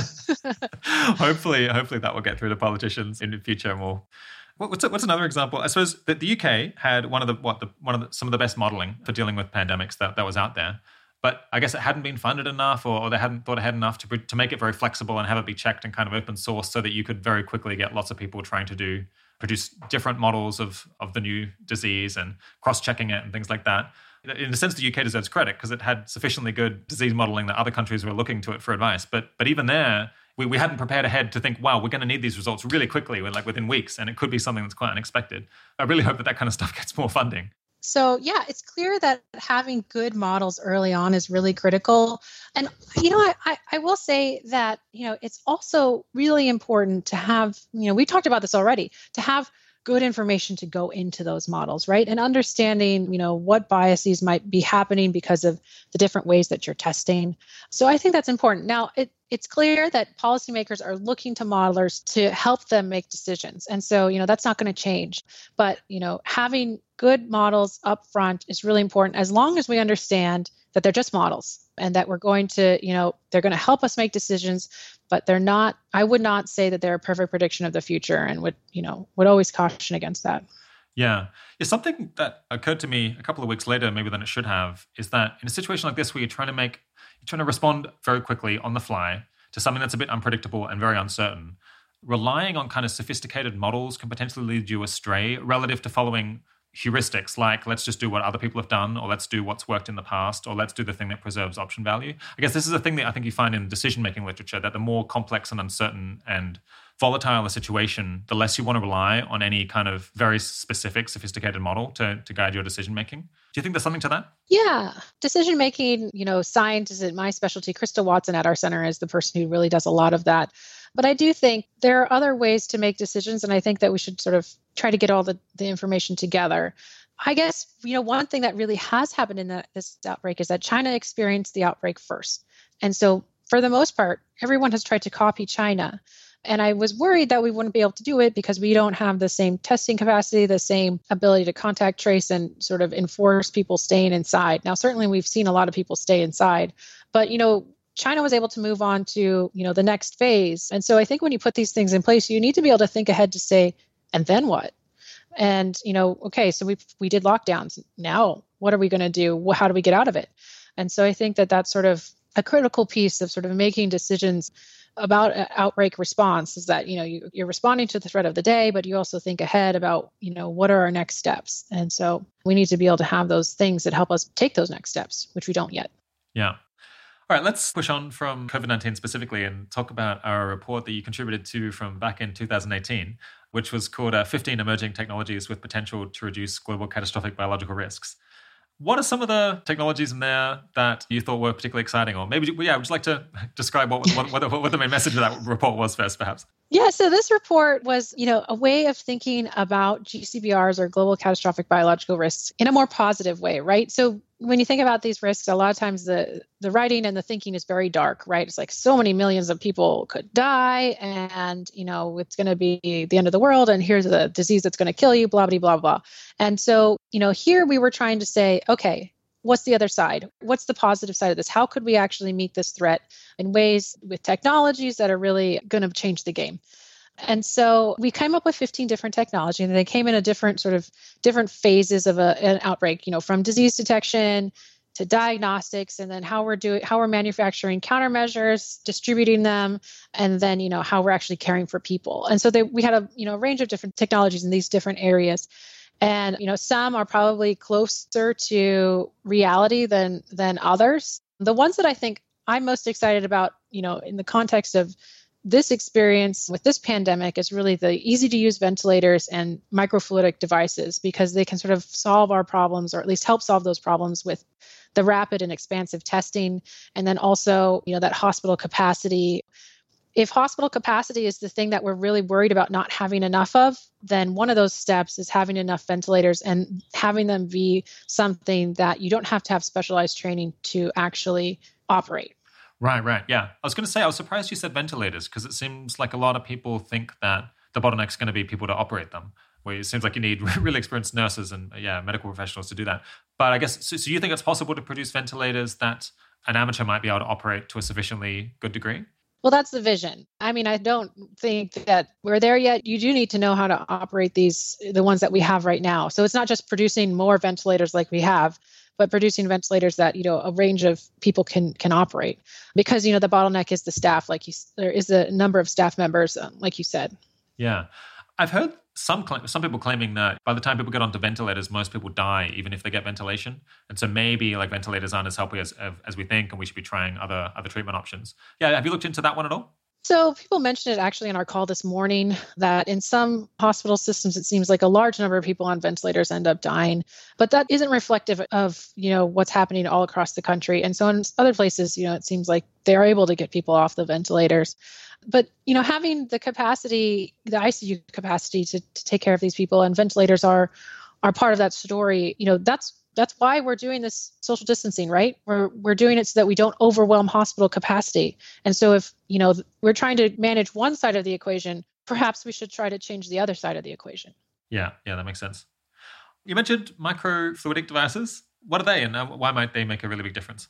One type of microfluidic device would be um, paper-based testing that it's just a way to do rapid tests that don't have to go to a lab and that you can sort of get the results pretty quickly. And so I think this could really change the game, right? Because right now if it takes a couple days to get your test and then it takes a couple days to get your test back and by the time you get that and you start doing contact tracing you know you're already in big trouble it's hard to really make a change you know in the epi curve that way but if you can say i'm starting to feel sick and then you take a test and you know immediately you know you can tell everyone you've been in contact in the last you know couple of days that hey you know you should watch for symptoms or take your own test.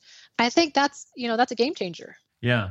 Is is that one for COVID 19 specifically, or is it something that you think could make a really big difference just with all future pandemics if we can make that standard? I think I think all future pandemics, I think we've seen that the diagnostics and the understanding of what's going on with the disease, reducing that uncertainty is really critical for making good decisions. And so the part of much of that comes from having good and rapid tests. What's stopping us from having these tests now, the microfluidic tests that don't need to go to a lab? This is getting actually outside of my area of expertise. So it, I'd refer you to the serology report that just came out from the center. Let's stick up a link but, to that. You know, yeah, I think that that's probably a good place for people to go look and see some sort of good testing that's that's coming out. I don't really know exactly what the problem is, but you know, I don't think that we're there yet. Yeah, are there any technologies from that from that uh, 15 emerging technologies to reduce a GCBR report that you're interested in, or I think it would be fun to describe to the audience? One that I was particularly interested in was the idea of vaccines that spread virally, so you could produce. Oh, yeah. Uh, you're saying that has that one also drawn interest from others? Yeah, so the self-spreading vaccine, yeah. ethically fraught, but really interesting, right? yeah, right, um, exactly. Um, oh, I could just imagine the reaction from some people on Twitter. it seems like how are you how are you going to get that one past the institutional review board? right. You certainly can't consent someone who's getting getting a vaccine this way. So I think that the original idea was that it would be, you know, you could you could vaccinate animal populations this way pretty easily if you had an animal disease. You know, I'm not gonna I'm not gonna say that I don't know how to get over those those ethical hurdles as far as doing it in people. It might be a uh, you know break glass kind of thing in case of emergency. But you know, that was just an idea that we thought was really interesting that you know you you can give a vaccine to one person and that it's you know you don't have to deal so much with the distribution problem but like i said huge ethical problems there so you know and and i don't know how you get that through the the regulatory process either but valuable enough of an idea just to at least bring up completely yeah yeah it's a fascinating one i, mean, I suppose the idea is what if you could take the covid-19 virus and then change it such that it doesn't actually do people any health damage or like very rarely does and then get that one out there, then that's going to spread around and just inoculate people against it. And is that much? Is it that much worse? I mean, in the alternative world, they're going to get this other disease probably. So I suppose, yeah, it is ethically fraught, but there is there's, there's also kind of a common sense way in which this doesn't doesn't this make a whole lot of sense. Yeah, so that's why it's there, but you know, obviously with the caveat of you don't think we're going to roll that problems. out? yeah, we're not going to roll that one out next year. Yeah, are there any other ones that are, that are exciting and worth explaining? You know, one thing that I was working on for this report was the robotics and telehealth. And so, you know, I do think if you're worried about a disease that's like really taking down your frontline practitioners, if you have the ability to sort of see people through telehealth and use, and we are already actually even doing this, but, you know, if you have people also in hospitals and some of that treatment can happen through robotics. You know i think that you can reduce exposure to healthcare personnel that you really need to have on the front lines. And so you know that might be something that could really help in a pandemic. I mean all these are something that could really help in a pandemic but that was something that really you know struck me as as you know you could even do home-based care yeah. in that case. And the barriers to that one might not be so so serious. Right. Yeah interesting. I guess it seems maybe I've moved towards thinking that diagnostics is especially important. That if we had a generic platform that could diagnose people, like kind of the nanopore sequencing stuff, if we, I mean, DNA sequencing has become so much cheaper so quickly that you could imagine that we could end up with DNA sequences that are distributed just all over the place, at least in developed countries, that can very quickly figure out whether someone has the telltale DNA or RNA for a particular virus and could massively scale up our ability to diagnose people with new conditions and then we just won't find ourselves in this horrible situation that we've been in where it takes months to be able to to get to a level where we can diagnose even you know 10% of the people who have this illness. And that could potentially make a huge difference to early control. Oh yeah huge difference. And and i think you know it also tells you a lot more about the severity of the disease. We think this is very severe but we don't really have a clear idea on the denominator of you know our cases and deaths right so, you know, if we had better diagnostics and we were able to roll them out to everyone who we uh, wanted to test, we could make decisions with a lot more certainty and a lot more sort of faith that that was the right thing to do. Yeah, and when you don't have such a bottleneck on the access to tests, then it's going to be a lot easier to very early get up these surveillance ones or these like randomly sampled ones. We just well, let's just test a random thousand people coming in and then you can kind of figure out, yeah, what is actually the infection fatality rate here much earlier, and you know, is it worth shutting down the economy to stop this? Whereas, kind of, we, we had to do that a little bit blind. Right. I mean, I think it was using a public health precautionary principle that we don't know how bad it's going to be. We need to do this to sort of take stock. You know, I wish that the time that we spent while we were been doing this, we kind of could come out of the other end knowing, you know, what what actually is the case. I think we're still kind of in the dark and now making, you know, the next set of choices in the dark. So diagnostics would really help us figure that out. Yeah. Yeah, another interesting idea in the in the report was it seemed like the idea of vaccinating people basically using a band-aid because currently it's kind of this bottleneck on vaccination campaigns, which is very often you need some kind of like at least some some level of medical training to inject people with a vaccine. Uh, whereas what if you could just mail out every year someone the flu vaccine in a in a, in a band-aid and everyone gets it in the mail and just like sticks it on themselves and, and that's done. And it sounded like this isn't so far off being being possible, and that could really increase our ability to vaccinate people very quickly in an emergency. Right. I think that was one that seemed closer than others. And you're right. Like, you know, what if you could just send these vaccines to everyone? The distribution problem uh, and the getting it actually into people would be solved. And so, you know, you'd still have to come up with the vaccine and, you know, do safety tests and, and manufacture it, whatever. But this solves a huge bottleneck when it comes to getting vaccines into people. And so I, you know, that was one that is pretty exciting as well. Yeah. One that struck me as a little bit odd was using drones to kind of collect samples from out in the environment. And I, I, guess by environment, it didn't mean kind of city streets. I think it meant like actually out in rural areas, or perhaps I misunderstood what the idea was. Yeah, so actually, this is actually something that's kind of happening already. You're using drones to catch mosquitoes, to, and then you bring them, you test them for you know different diseases, and so you could kind of do something like that, or you could you know use other ways to sort of collect you know information on what's happening out there and sort of pull those in, so you don't have to have someone like drive out, take a sample, do whatever, catch a mosquito. And so that's that's kind of part of that idea. Okay yeah that's okay. I, I kind of missed that it was catching mosquitoes. I suppose you can catch well i don't like, think yeah, it wouldn't always be catching mosquitoes. Maybe you would take water samples or whatever if you're worried about what's happening in the ocean, yeah. that kind of thing. That makes sense. And I guess, yeah, other proposals included ways of constructing molecules, which I suppose is important for making vaccines and other and other treatments. So in order to in order to be able to scale up treatments more quickly. One thing I've wondered is why can't we just get bacteria to make the antigens that match up the viruses that we want people to develop resistance against or develop an immune response to? Maybe, maybe this is a I should talk to a to a biologist about this one. yeah, this isn't really my area. Yeah. To collect this information for the report, and that yeah. was something that we saw as possible. So you could actually like maybe you could combine you know synthetic biology and 3d printing and you could actually like you know have the bacteria create the precursors that you need for the drugs that then you could print basically. So, you know, this is sort of out there stuff. But yeah, I think synthetic biology is actually something that could really be helpful here as well. Yeah. Well, I suppose it's kind of creating, increasing the risk in some ways, but then there's all these opportunities for it to help as well. And we just got to make sure that we take those as well. Yeah, I wasn't surprised when he said uh, that there is this concern that with global catastrophic biological risk, it's kind of all doom and gloom. And I've found that sometimes it's really hard, I think, to get people to click through to articles about that on our website because it just sounds so negative. Like, who wants to read about just like another thing that can go wrong horribly? And I noticed with this report, it was like it was all very bright. It was like beautifully illustrated, very nicely designed. It was fun to read about. It's fun to read about these technologies uh, in a way that it wouldn't be fun to read about millions of people dying necessarily. Right. So this, I guess, this was by design to try to get people to be more positive and more hopeful about about this issue. Yeah, and to sort of have people, you know, capture the imaginations of people who, you know, want to think creatively about these issues, to invest in in new things that are, you know, interesting solutions that it might move us forward.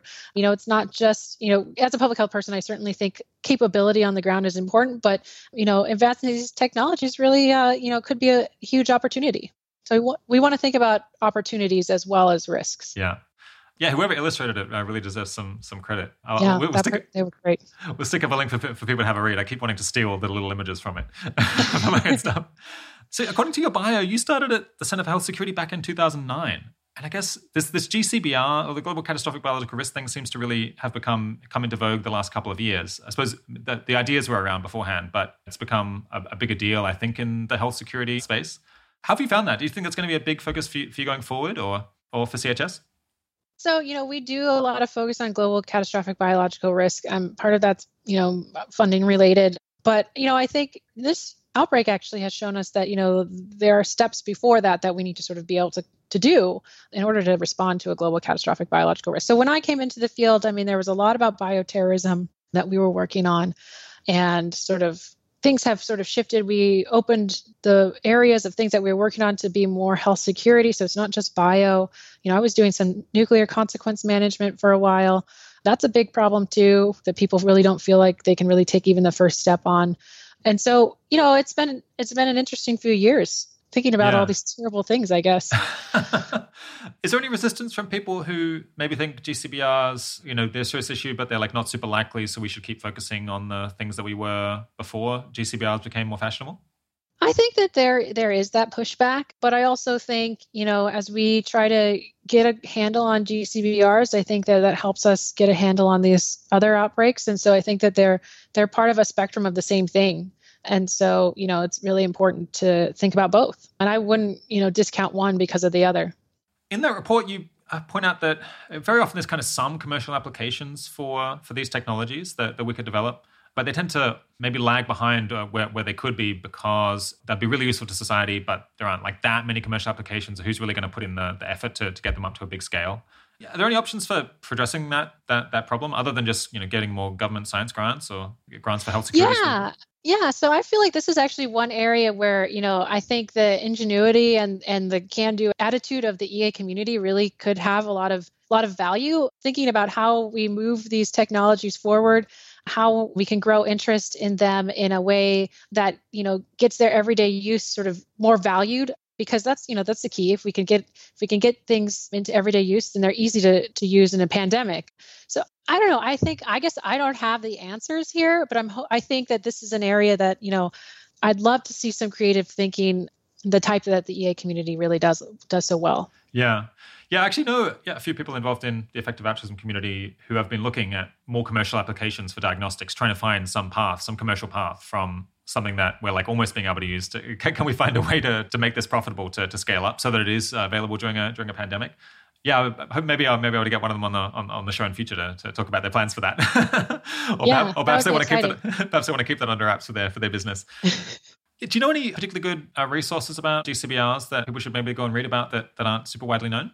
Well, there's that original sort of definition paper for GCBRs that you know we we wrote as a center, and actually it was really a great process in sort of coming to that definition. We, had these big meetings together and sort of talked it through what we thought it really meant, and so you know I think that that's that's valuable. But I mean, I think some of the work that's been published on Open Philanthropy's web pages is really valuable. I looked at the stuff that you guys published, and I think it's great. So you know I think that there's a lot of good stuff out there. Fantastic, yeah.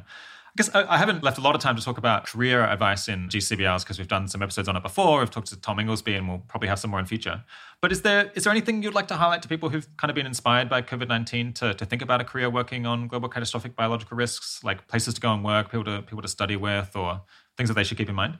Yeah, I think you know one piece of advice is don't be afraid to get in on the ground floor. You know, I I retired from professional sports and, and came to the center as an analyst and you know, I counted paragraphs for references. You know, sometimes you just have to slog through it. I mean, once you've gained that experience, you you move up. And so I think that's one thing to think about. You know, the other is to use your network to sort of make those connections. It's a it's a small world. It's hard to get into sometimes. I was lucky. I'll say my boyfriend at the time, now husband, uh, his roommate's dad knew Tom Inglesby. Ah. And so connected me when yeah, I retired from swimming. He's like, What are you going to do with your life? And I, I said, I don't know, but I think this exercise called Dark Winter is really cool. And he was like, Well, I know who you should talk to.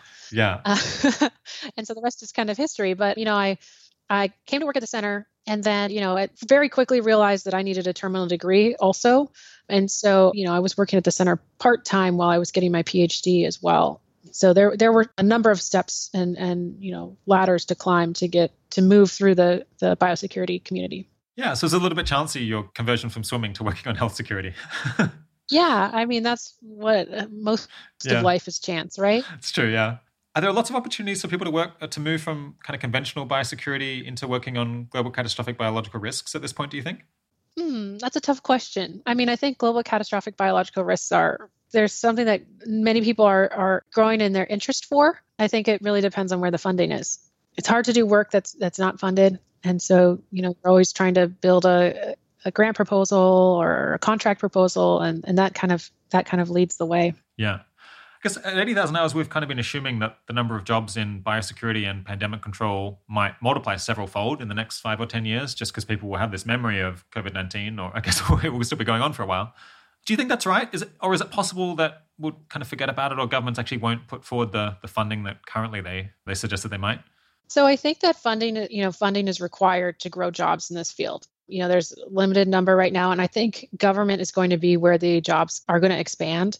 You know, we do need more people working on this at the CDC. We need more capacity at the local public health. You know, I think that GCBRs are, you know, important and something that can be worked on at the local public health level but i think that people really need to be able to be flexible and work on everything from you know the local outbreak to a gcbr and sort of have that flexibility of thinking and an approach to sort of grow the jobs out here. Because it's not that everyone's going to be working just on gcbrs that would just flood the field. I, I think that would be tough but i think it's clear that we need a lot more work sort of along that spectrum. Yeah yeah, it's interesting. I suppose in the past, I thought a lot of the work that would be focused on global catastrophic biological risks could be quite different than other pandemic control. And maybe there are some really important targeted things like regulation of gain of function research, where it's like, well, you probably wouldn't do that if you were just interested in pandemics in general. And maybe that is a very important issue for, for GCBR risk reduction. But I guess, do, do you think that, that for many people, it could just be like the way to reduce GCBRs is just to reduce transmission of diseases in general or to be able to respond to pandemics in general? Because, well, anything that reduces transmission of disease means that it's easier to get R below one in a disaster scenario, in a GCBR scenario? Well, I think that, you know, like you said, there are definitely a number of things that are unique to a GCBR scenario, you know, like working on the biological weapons convention, like, you know, that's that's going to be more large scale pandemics, right? But I just think that for there to be a lot of jobs and a lot of people working in this field, there needs to be a range of things that they can work on. I mean, I work on a range of different things, and you know, it allows me to work on GCBRs, but also have a foot in sort of the practical applications of some of these solutions in you know in scenarios that you know people are going to have to put into their pandemic plans, whatever, like actually what's happening in practice. And so I think that flexibility is important but you know that's not to say that there aren't things that are very specific to GCBRs. You know that I, I don't want to be being confusing people here. Yeah, um, sure. That that's not the case. Yeah, I guess that's true of the Biological Weapons Convention and anything to do with, I guess, like deliberate development of dangerous diseases for weapons purposes or something like that. That's very GCBR specific, and I guess could could end up being very important or potentially not, depending on whether countries end up pursuing that. Right. Yeah. I suppose, yeah, GC, I mean, GCBRs is kind of this niche within health security that we're especially excited about. But I suppose it's possible that there could be people who, in the long term, might want to work on GCBRs, but they won't be able to get a job in that niche right away. And so, just going into health security in general could be a good stepping stone to like potentially one day go go and work on GCBRs if they think that's more effective. Does that sound right? Kind of even now when it's potentially a growth industry. Yeah, I think that you know there there are a lot of opportunities, and hopefully there will be a lot of opportunities in the future in health security. And so, you know, geez, just go get your feet wet. You know, it might not be exactly the perfect thing that that you know you're interested in in, in spending all your time on GCBRs, but grow your experience and you know then you know there are opportunities along the way that you can shift but i don't think that there are many jobs right now that are just solely focused on gcbrs yeah that makes sense I wrote an article a few weeks back called Good News About COVID 19, which was very popular because I guess maybe people were looking for some good, good news about the situation. Has there been any, you know, good news in your views, like stuff that really indicates that things might not be as bad as they as they look on the surface? Yeah, so I think some of the serology studies that have started to come out recently might indicate that, you know, more people have gotten it, uh, gotten the disease and they had it, you know, maybe it was circulating earlier and and not causing quite so much of a terrible disruption. I, I will admit that the sampling for those I'm not entirely sure about and you know the, some of the statistical methods has, have been questioned. But you know it is possible that you know maybe maybe more people have had it than we thought. You know i think from a personal note you know my husband had flu negative pneumonia in mid february and my son also had pneumonia a little bit before that. And so you know if it had been if it's been circulating for longer you know in the community you know that could change a little bit of the dynamics of how we understand this disease yeah, it's a funny situation when way more people have the illness than we think is the good news, but it does it does make sense because it means it's like it's a lot less dangerous than we, than we thought potentially. Yeah. Yeah, I've been intrigued by those results. I keep seeing these studies popping up on Twitter, and there's such such conflicting results in different countries and using different methods and different kind of sampling sampling approaches. It's it's it's a, it's an interesting mystery. Uh, it'd be a fun research project to try to unravel why is there kind of not a consistent picture being painted uh, of of how much this disease has has spread. Well, I think one of the things is actually that you know the the spread of the disease is hyperlocal here and and actually around the world. And so while you might have a certain level of you know infections across the country, that there may be differences in in what is happening actually at the local level in cities and towns, counties, whatever, that there may be a huge amount of variation actually across the country. And so that and, and across the world. And so that may be why we have such different different results. But the other thing that also could be happening is a difference in sampling. And so we know that the, the disease severity is different across different age groups. And so, you know, if you have if you, studies that are showing a huge number of asymptomatic people may actually be, you know, I don't know about the age distribution there, but, you know, I, I suspect that you have more asymptomatic cases with uh, younger sample. Yeah, that makes sense. Yeah, there was, there was a study recently in, in, New York where I think they were sampling all women who were coming in to give birth at hospitals ahead of time, and they found that was it 15% or something from memory had the condition, which is alarming. Although I suppose like New York, we know that it's been pretty widespread there, and I guess possibly pregnant women that've been coming into hospital related to the pregnancy, and perhaps they've been catching it catching it there, or they've been forced to leave the house when other people have been in lockdown. Yeah, I mean, I guess a pregnant woman is forced to leave the house to go to her prenatal appointments, but at the same time, you're really trying careful. to cocoon yourself. and you know, a, the average age of this population is is lower than you know the the Diamond Princess group. You know. Yeah, I guess the yeah with the arrival of the serology tests, it's been really interesting. They're very hard to interpret, as you were saying, because we don't know what the false positive rate is there. And so if you get, say, two, a result saying 2% of the population has this, and it's possible that the false positive rate is around 2%, and you really don't know how to read that result. Right. And so hopefully right. we'll get some more clarity on that in coming weeks and months as we get bigger testing of these kits uh, with, with uh, known negatives. Yeah, larger sample sizes and probably, you know, a way of sampling the population that that pulls in a little more variation or at least can differentiate by age group. I mean, these large, you know, having a large sort of number for asymptomatic cases or serol, you know, from the serology or whatever, isn't that helpful if we don't know the age distribution or we don't incorporate it into our understanding of the age distribution? Yeah. All right. Well, that's all good news that maybe there's some signs that more people have it, and so not so many people dying. well, I mean, yeah. I, I, would be really happy to find that out. right. Exactly. I might be. I might be a little bit embarrassed because I've been skeptical of this theory on social media, so I might have to eat crow if that turns out to be oh, true. no, I mean, I could. It could be completely wrong, you know. And I. So you know, that's my my possible. I'll yeah. call it my possible, possible. good news. All right, we should probably uh, wrap up. I know you've got a busy, busy time trying to do uh, COVID control. I'm kind of, as a final question, maybe curious to know how has COVID affected your life personally? Are, are you at the are you guys at the CHS getting any sleep, or are you just kind of worked off your feet? And I'm not sure whether I mentioned earlier, but you, yeah, you're responding at 4 a.m. to our planning document for this interview, which made me worry about whether you were getting any rest at all, or whether you just like maybe can't even sleep because you're just thinking about work all the time. Yeah, well, you know, I think that I might be sleeping more than a lot of other people at the center. Um, but I was up in the middle of the night, you know, trying to work on the notes here for this episode. You know, sometimes you just wake up and you, you're like, I, I could lay in bed and waste another hour just laying here, or maybe I should just get up and do something. So that's that's what was going on there. The workload has been really intense because you know it's COVID nineteen, but then trying to keep up with you know normal assistant professor activities. I, I'm teaching a class. I, you know, I have students who need help you know, and my kids are at home with me. so, you know, it, doing playing kindergarten as well. Yeah. Right. I mean, I'm glad to have a job. I'm glad to be busy and I'm glad to have a nice family and a good situation. But I will say that it has been incredibly intense. Fortunately, I have, you know, my husband can can help, you know, with being also the teacher because they're doing, you know, my son's doing online school but he can't work a computer by himself because he's five.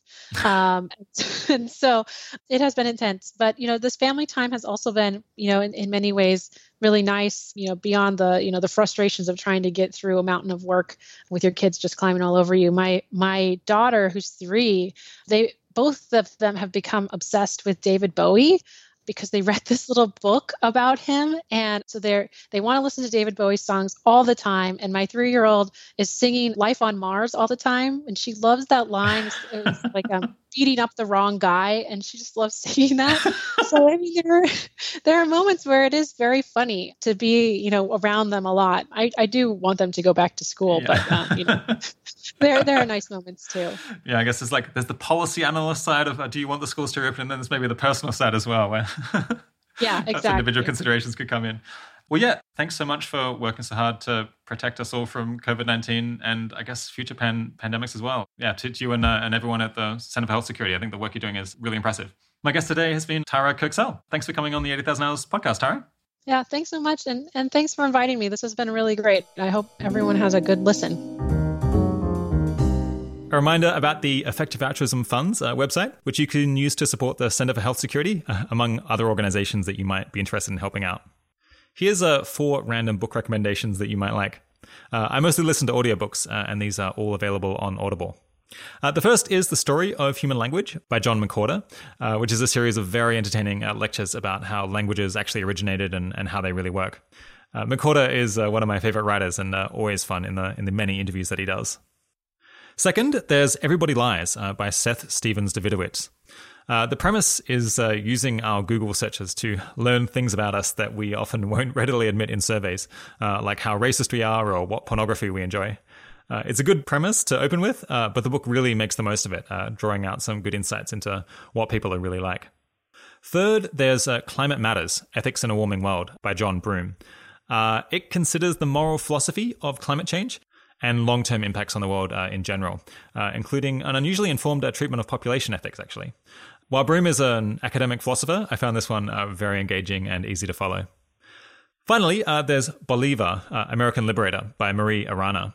Uh, it's a really cracking book about how uh, Latin America achieved independence from Spain, uh, told through the story of Simon Bolivar, uh, the general who led a, a, series of really brutal campaigns across the entire continent to free Venezuela, Colombia, Ecuador, Peru, Bolivia, and Panama uh, from colonial rule uh, over a period of decades. Uh, according to Wikipedia, uh, Bolivar fought uh, 472 battles, of which 79 were important ones. And during his campaigns, he rode on horseback 123,000 kilometers, uh, which is 10 times more than Hannibal, three times more than Napoleon, and twice as much as Alexander the Great. Not too shabby. All right, drop me an email if you end up reading uh, and enjoying any of those. The 80,000 Hours podcast is produced by Keiran Harris, audio mastering by Ben Cordell, transcripts by Zakee Ulhaq. Thanks for joining. Talk to you in a week or two.